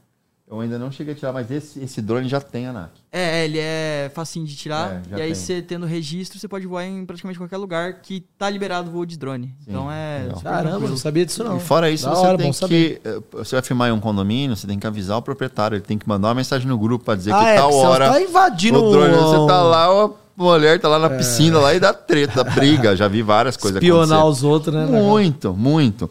Então, corretor é indispensável. Eu não vou falar para você que, de primeiro momento, você precisa comprar um drone que não. primeiro momento você vai É o que você falou, começa com as suas. O celular todo mundo tem. Todo mundo então tem. o canal no YouTube não é desculpa mais. Gente, todo mundo tem celular. Tem um monte de dica. O próprio Ricardo Martins, que é o maior da internet, ele dá dicas. Pô, não tem estabilizador? Na mão, flexiona o joelho, anda que nem um dinossauro ali, você vai conseguir fazer um vídeo estável. É, e os, os. É claro que os iPhones mais novos custam mais caro, só que ele tem um estabilizador interno, né? Então ele já tem uma estabilização melhor, né? Mesmo assim, se for uma pessoa muito nervosa, É. aparece na tela, não tem jeito, tá? Eu que tenho mais experiência, eu consigo filmar sem estabilizador.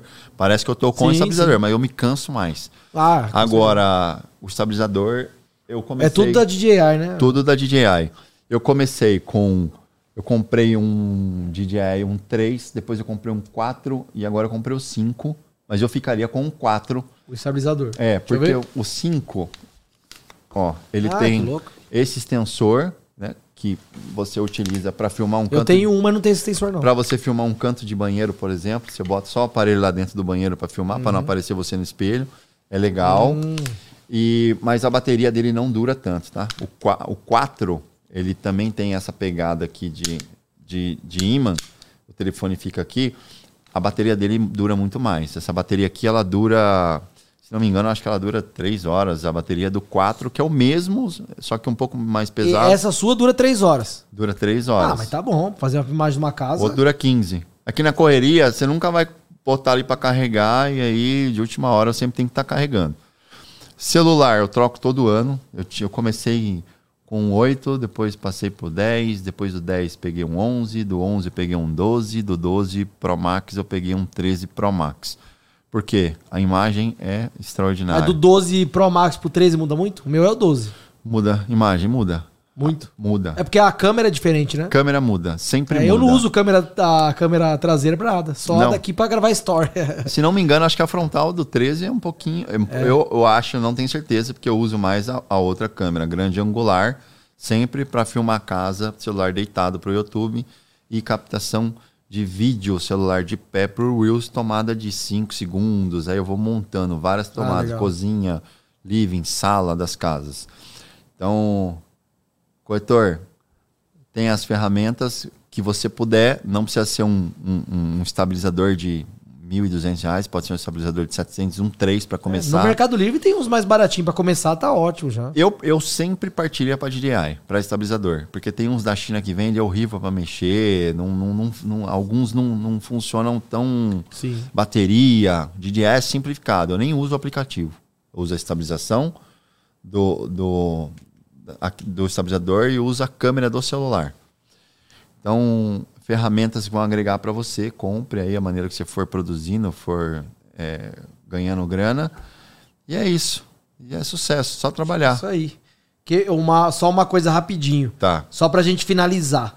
É, um corretor que trabalha nessas faixas de, de preço ali, de, de médio e alto padrão. É, quanto que ele pode ganhar por mês? E qual a dificuldade dele virar um corretor, de tirar o, a, a certificação lá e explica isso pra eles aí. Eu acho que se o, vende- se o corretor vir com a mente é, assim livre e, e investir o seu tempo de verdade em colocar a cara na internet, em fazer vídeos pro YouTube, em comprar um pacote de anúncio ali para ele sempre ter o leadzinho dele para ele atender, tranquilamente ele vai ganhar de 15 a 20 pau. Ele vai ganhar de 15 a 20 pau sossegado. E depois vem, ele vai mudando de faixa de ganho, né? Vai vender de 0 a 500, de 500 a 1 milhão, de 1 milhão a 2 milhões, 3 milhões, e aí já é um outro mercado bem mais específico. Aí afunila bastante, porque você não vai vender uma casa de, né, de 10 milhões todos os meses. É um outro público mais escasso, né? E com uma competitividade muito grande. Mas no mercado de lançamento tem corretor que chega a ganhar 30, 40, 50 mil reais tranquilo, nenhum lançamento. né? O cara ganha 4 pau para vender um, 3 pau para vender um terreno. Se ele vender 10 terrenos, é 30 mil. Então ele pega um lançamento de um terreno e fica ali no plantão ali direto, ele vai ganhar um ótimo E o, o salário. corretor, ele é tipo. Ele entra como PJ. Você não é no regime CLT. Re- co- Corretor não é registrado, né? corretor ele é, dono- autônomo. Ele é dono da própria empresa, mas Ele é uma empresa, Mas né? muita gente confunde muito o corretor com aquela coisa, ah, eu tenho liberdade. E muita gente quer ser corretor é, quer estar corretor e não quer ser corretor. Ah, não, é. Ah, eu vou trabalhar meio período aqui vendendo a capinha de celular Sim. e depois eu vou ser corretor. Não existe isso. É, se você quer se tornar um corretor e ganhar altos salários, você tem que ser somente corretor. Você tem que entrar às 8 e sair às 18, às É 19. um trabalho igual qualquer outro, às né, cara? Não 20 tem- horas, porque às vezes o cliente ele chega do trabalho e quer visitar uma casa à noite, você Ah, vai. sim, é. E esses dias interessante que eu tava com a minha esposa num restaurante, eu vou pelo menos uma vez por mês, eu pego ela, a gente vai em um restaurante sem as crianças. Eu tava na mesa do restaurante, um restaurante bem legal no Cambuí, e o telefone tocou. Eu peguei o telefone, pedi licença para minha esposa e eu atendi a minha cliente. Fiquei um, cinco minutinhos. Uma negociação de 6 milhões. Então é o preço que se paga, né? É assim, é, é um mercado que ele é 100% meritocrático. 100%. É, você vai ter o retorno daquilo que você trabalha. Quer trabalhar meio período? Você vai ter o retorno que meio período vai te proporcionar, nada mais do que isso. Ah, não vou mais atender cliente depois das 5. Véi, pronto, acabou. E- Você não vai render, depois- vai vender depois das 5. E nunca se esquecendo da escadinha. Às vezes o cara- os caras me veem, né? Olha, o Samuel tá lá no YouTube com 25 mil inscritos no canal, começou há menos de um ano, aí um ano na pandemia. É, Samuel, pô, tá sempre no meio das casas de 5, 6 milhões. Eu quero ir na imobiliária, eu quero ser o Samuel. Gente, é, é- é- você vai começar igual eu comecei lá, em- né? Pode ser que caia uma lead de uma casa de 2 milhões, 3 milhões, mas você vai ter que aprender o básico, senão você não vai estar preparado Ah, é. para atender aquele cliente de 2, 3 milhões. A curva da aprendizagem, né, cara? Você Claro. começa e você vai Paga o preço. aperfeiçoando. Paga né? o preço. Faça Você não planos, quer começar hoje querendo saber o que o Samuel sabe. Faça não tem como. planos de médio e longo prazo e reze para encontrar um Samuel na sua imobiliária que vai te ensinar pelo menos um bom Isso bocado aí. E é por isso, galera, que vocês têm que dar valor para conhecimento, tá? Ele tá aqui há duas horas. Você que tem interesse, eu acredito que deve ter muitos aqui que tem interesse porque você divulgou no seu Instagram e tal. Claro. Muitos que vão assistir ainda, que a gente vai continuar divulgando. Claro. Então, isso que ele tá trazendo aqui é conhecimento, né? Quando você tem um conhecimento desse que ele tá passando de mão beijada, é, teoricamente, teoricamente não, você tem um certo atalho aí, né? Coisa que você levaria meses pra aprender por essa curva de aprendizagem. Ele passou por isso e hoje ensina de graça. Que é o que eu faço no meu canal do YouTube todo dia, velho. Todo dia colocando vídeo. Quase todo dia, pelo menos no Instagram é todo dia. Então o cara que não aproveita de- desse conteúdo grátis que tem pra é, pular essas etapas de aprendizagem, que você tem isso de mão beijada, você tá perdendo tempo, né, cara? Vou mandar, um, dinheiro. vou mandar um último recado curto e grosso. Pessoal, eh, corretores, tem vontade de etapa digital? Pega o celular começa a gravar. Pega o celular começa a gravar. Pega o celular, começa a gravar. Daqui seis meses, depois que você fizer o que eu tô te falando, coloca tu, publica tudo da tua imobiliária, do teu dia, Instagram e YouTube. Instagram e YouTube, coloca foto no Instagram, tira foto, faz carrossel no Instagram. Faça seis meses de publicação igual eu tô te falando, e aí daqui seis meses você me liga e me fala qual que foi o resultado. Eu duvido se você não fechar vários, muitos negócios de clientes vindos da sua rede social, criando é, é, leads gratuitos. Porque o Instagram ele não te paga, mas ele te traz um monte de lead. O YouTube, mil inscritos, é, acho que 2.500 horas de visualização, você começa a monetizar em dólar. Eu troco meu telefone todo ano, né, por um iPhone do ano, pagando a parcela do meu telefone com o dinheiro que eu ganho do Instagram, do YouTube. Do YouTube, da hora. Todo ano. Lança um iPhone 14, eu vou lá, pego o iPhone 14 e faço lá o parcelamentinho, ou eu pego lá do, do, do, do Instagram, do, eu tô com o Instagram na cabeça, Do YouTube. do YouTube e pago a parcela do telefone. Não é legal? Legal. Compro estabilizador, pago o que eu ganho no, no YouTube. Fora os clientes, né, cara? Sim. Fora os clientes que vêm as leads gratuitas. velho. Reforçando sua autoridade, tudo, né? 100%. E daqui Legal. a pouco vem minha mentoria. Tô É. trabalhando nela. Próximo passo, É isso aí. né? Monta Aí canal, vender conhecimento. monta o canal do YouTube, publica dois vídeos por semana. É, é isso que eu falo. Muitas vezes tem as pessoas têm esse certo preconceito, né, com treinamento, com curso. Mas olha isso daqui, a autoridade do cara falando. E agora você imagina aí isso dentro de vários módulos, com várias aulas, detalhado, passo a passo. Cara, são anos de, de aprendizado, de custo. O cara teve que investir muito pra chegar onde chegou, no nível de conhecimento que ele tem. Não só custo monetário, mas custo de tempo de vida, cara com a, menos com a mulher, com o filho, com não sei o quê, pra você chegar na hora de um lançamento de um curso desse e falar, ah, não, mas 500 conto tá caro. Pô, vai tomar no cu, né, mano? Vai Tá, tomar no cu, né? não tá. É foda. Se você pegar um treinamento super completo e você usar 30%, É. no mínimo. Não, mano, o meu treinamento abre as vagas dia 23 do 5, agora, né? Ele tem um ticket de 1.397. E o meu treinamento tem tanta prova social que eu nunca vi uma pessoa reclamar do preço. Eu nunca vi alguém chegar, ah, mas tá caro. Porque eu tenho 80 horas de curso lá dentro. As pessoas têm resultado assistindo 20 horas e já começa a ganhar dinheiro. Olha aí. Entendeu? Então te- eu tenho poucos alunos que assistiram o curso inteiro. Poucos. Então é uma coisa que é resultado, né, cara? Com o conhecimento que eu tenho hoje, eu garanto pra você, garanto, ou eu devolvo o dinheiro que eu transformo uma imobiliária se pelo menos 30% dos corretores seguirem o que eu vou falar pra Não eles. fala isso, devolvo o dinheiro, não. Isso aí vira processo Não, depois. mas aí depois eu quero ver, eu quero o ver. cara vai catar esse trecho e Não. falar que ele falou que devolvia. Eu devolvi, eu devolvo o dinheiro no sentido de eu quero ver seu resultado hoje, eu quero ver Sim. seu resultado daqui três meses fazendo o que eu vou falar. tem que fazer, tem que Usando fazer, se não mídias aplicar. sociais, todos os corretores postando, fazendo store, colocando fazer o mínimo, né? o mínimo, e aí a gente vai comparar resultado. Eu não, não tem como É, não dar sim, certo. mas é verdade. é Não verdade. tem como não dar não certo. Tem como. Não tem como. Na nossa cabeça, no que você faz e no que eu faço, é, é tão claro o resultado que a gente sabe que não tem como. Eu, eu repito isso todo, todo dia também. Se o cara fizer, não tem como, cara. Só, velho. Não dá. Eu Ó. cato contas de mentorados, que eu, eu não postava isso no Instagram, né? Era uma coisa que eu deixava entre eu e o mentorado. Aham. Eu não postava resultado de mentoria particular, aquela que custa 8 mil. Eu não mostrava, porque, sei lá, às vezes o cara não gosta de ficar mostrando a conta dele na internet. Claro. Aí eu falei que eu vou começar a mostrar, mas escondendo o cara, pra ninguém saber quem é, o produto que ele vende e tal. E eu cato contas dos mentorados, cara, eu mostrei vários essa semana, de mentorado que entrou comigo faturando mil, no segundo mês 9 mil, no mês de eh, março, abriu 20 mil reais, e agora em maio, a gente tá no dia, tá, é, o dia que eu mostrei era dia 10 de maio. Em 10 dias ele já tinha faturado 13. Ou seja, vai terminar com 39, 40 mil de faturamento. Ele tá aumentando a empresa dele mais de 100% a cada mês que passa.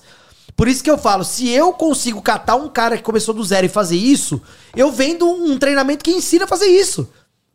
Então vai dar resultado. Não tem como, cara. Se você fizer, vai ter. Das minhas 80 horas que eu tenho de treinamento, eu ensino a fazer exatamente o que eu faço na conta do cara. Sim. A diferença é que o cara pagou 8 mil pra ele ver eu fazendo. Essa é a diferença. Ele vai ver o Diego executando. O cara que pagou 1.397, ele vai estudar pra ele mesmo executar. Essa é a única diferença. Mas o, o caminho é o mesmo. E o problema das pessoas que eu sempre falo, né? Sonhar pequeno dá trabalho e sonhar grande dá o mesmo trabalho. É. Então, quando eu entrei como corretor, eu, eu, eu já estava claro na minha mente que eu queria ser alto padrão. Naquela empresa que eu estava, eu estava impedido de vender alto padrão. Quando eu fui para outra empresa, eu voei, eu fui escalando, escalando, escalando. Então, hoje, eu falei assim, ó, que eu vendi uma casa de um milhão, depois eu vendi uma casa de dois milhões e meio, de dois milhões, depois eu vendi uma casa de 3 milhões e 100, depois eu vendi uma casa de 3,750 e agora vendi uma casa de 6 milhões. Seis foi a maior que você vendeu. Agora eu quero vender uma de 8, uma de 10. E a- é- essa é a próxima meta. Não tem, é infinito. A de 10 você já pode, você já vendeu. Depois eu vou vender. A de 10 é minha, você É já sua. vendeu, já pode Aí ver. sim, hein? Vou arrumar briga com a Soraya amanhã. Não, mas É, vale a pena. E aqui, ó. Você res- divide com a Soraya e tá tudo certo. Porque eu também gosto da Soraya pra caralho. ó, E o resultado tá aqui, ó. 2020, que eu trabalhei meio ano, foi 6 milhões 326 de VGV. VGV é o quanto eu vendi naquele período. 2021 foram 14 milhões 342 de VGV. E esse ano, 2022, estamos no mês 5, são 19 milhões 210. Caralho. Transformou minha vida? Não. Porra, Então é isso. foda. Paguei as contas, Zerou as dívidas e tudo. conseguindo ajudar um monte Comprou de gente. carrão, casona ficou pronta e já era. Tá, tá caminhando, tá tudo encaminhado, graças a Deus. O céu é o limite. É isso aí. É isso aí. Da hora, cara. Porra, né? valeu aí, deu o quê? Duas horas e vinte de conversa. Show de bola. Bastante coisa. Acho que serviu pra muita gente aí. Por mais que você não vai vender imóvel, você conhece um pouco mais de outros mercados, sabe o potencial que isso tem e entende um pouco mais sobre outros assuntos aí também. Beleza? Então, cara, valeu aí pela. Obrigado, fiquei muito feliz conversa. pelo convite, foi maravilhoso. Pô, tava, tava, tava ansioso, na verdade. É. Dois dias pensando o que, que eu vou falar. E no final fluiu, contei Ah, não, bastante é. coisa, É conversando. uma conversa de bar. Você é um cara. Fortaleceu ainda mais o sentimento que eu tinha por você, que você é um cara assim, né? O dia que eu perguntei pra você lá sobre o Mercado Livre, que você me explicou, sobre o estúdio. Cara, obrigado mais uma vez. É um, te dou um abraço aqui meu e da imobiliária lá, que todo mundo Obrigado fala você por muito ter bem de vindo aí. você. E tamo junto. Valeu, cara. Valeu. Precisar de mim, Tamo junto, ó. Então segue ele nas mídias lá. Eu vou deixar aqui no link da descrição o Instagram dele e o canal do YouTube dele, tá? É só clicar aqui no link que vai estar tá lá pra vocês seguirem. É isso aí. Valeu, galera. Papo Valeu show. aí Obrigado, por estarem gente. juntos aí com a gente. Tudo de bom aí Tamo pra junto. todos aí. Tamo junto. Isso aí. Valeu. Show de bola, irmão. Valeu mesmo. Obrigado.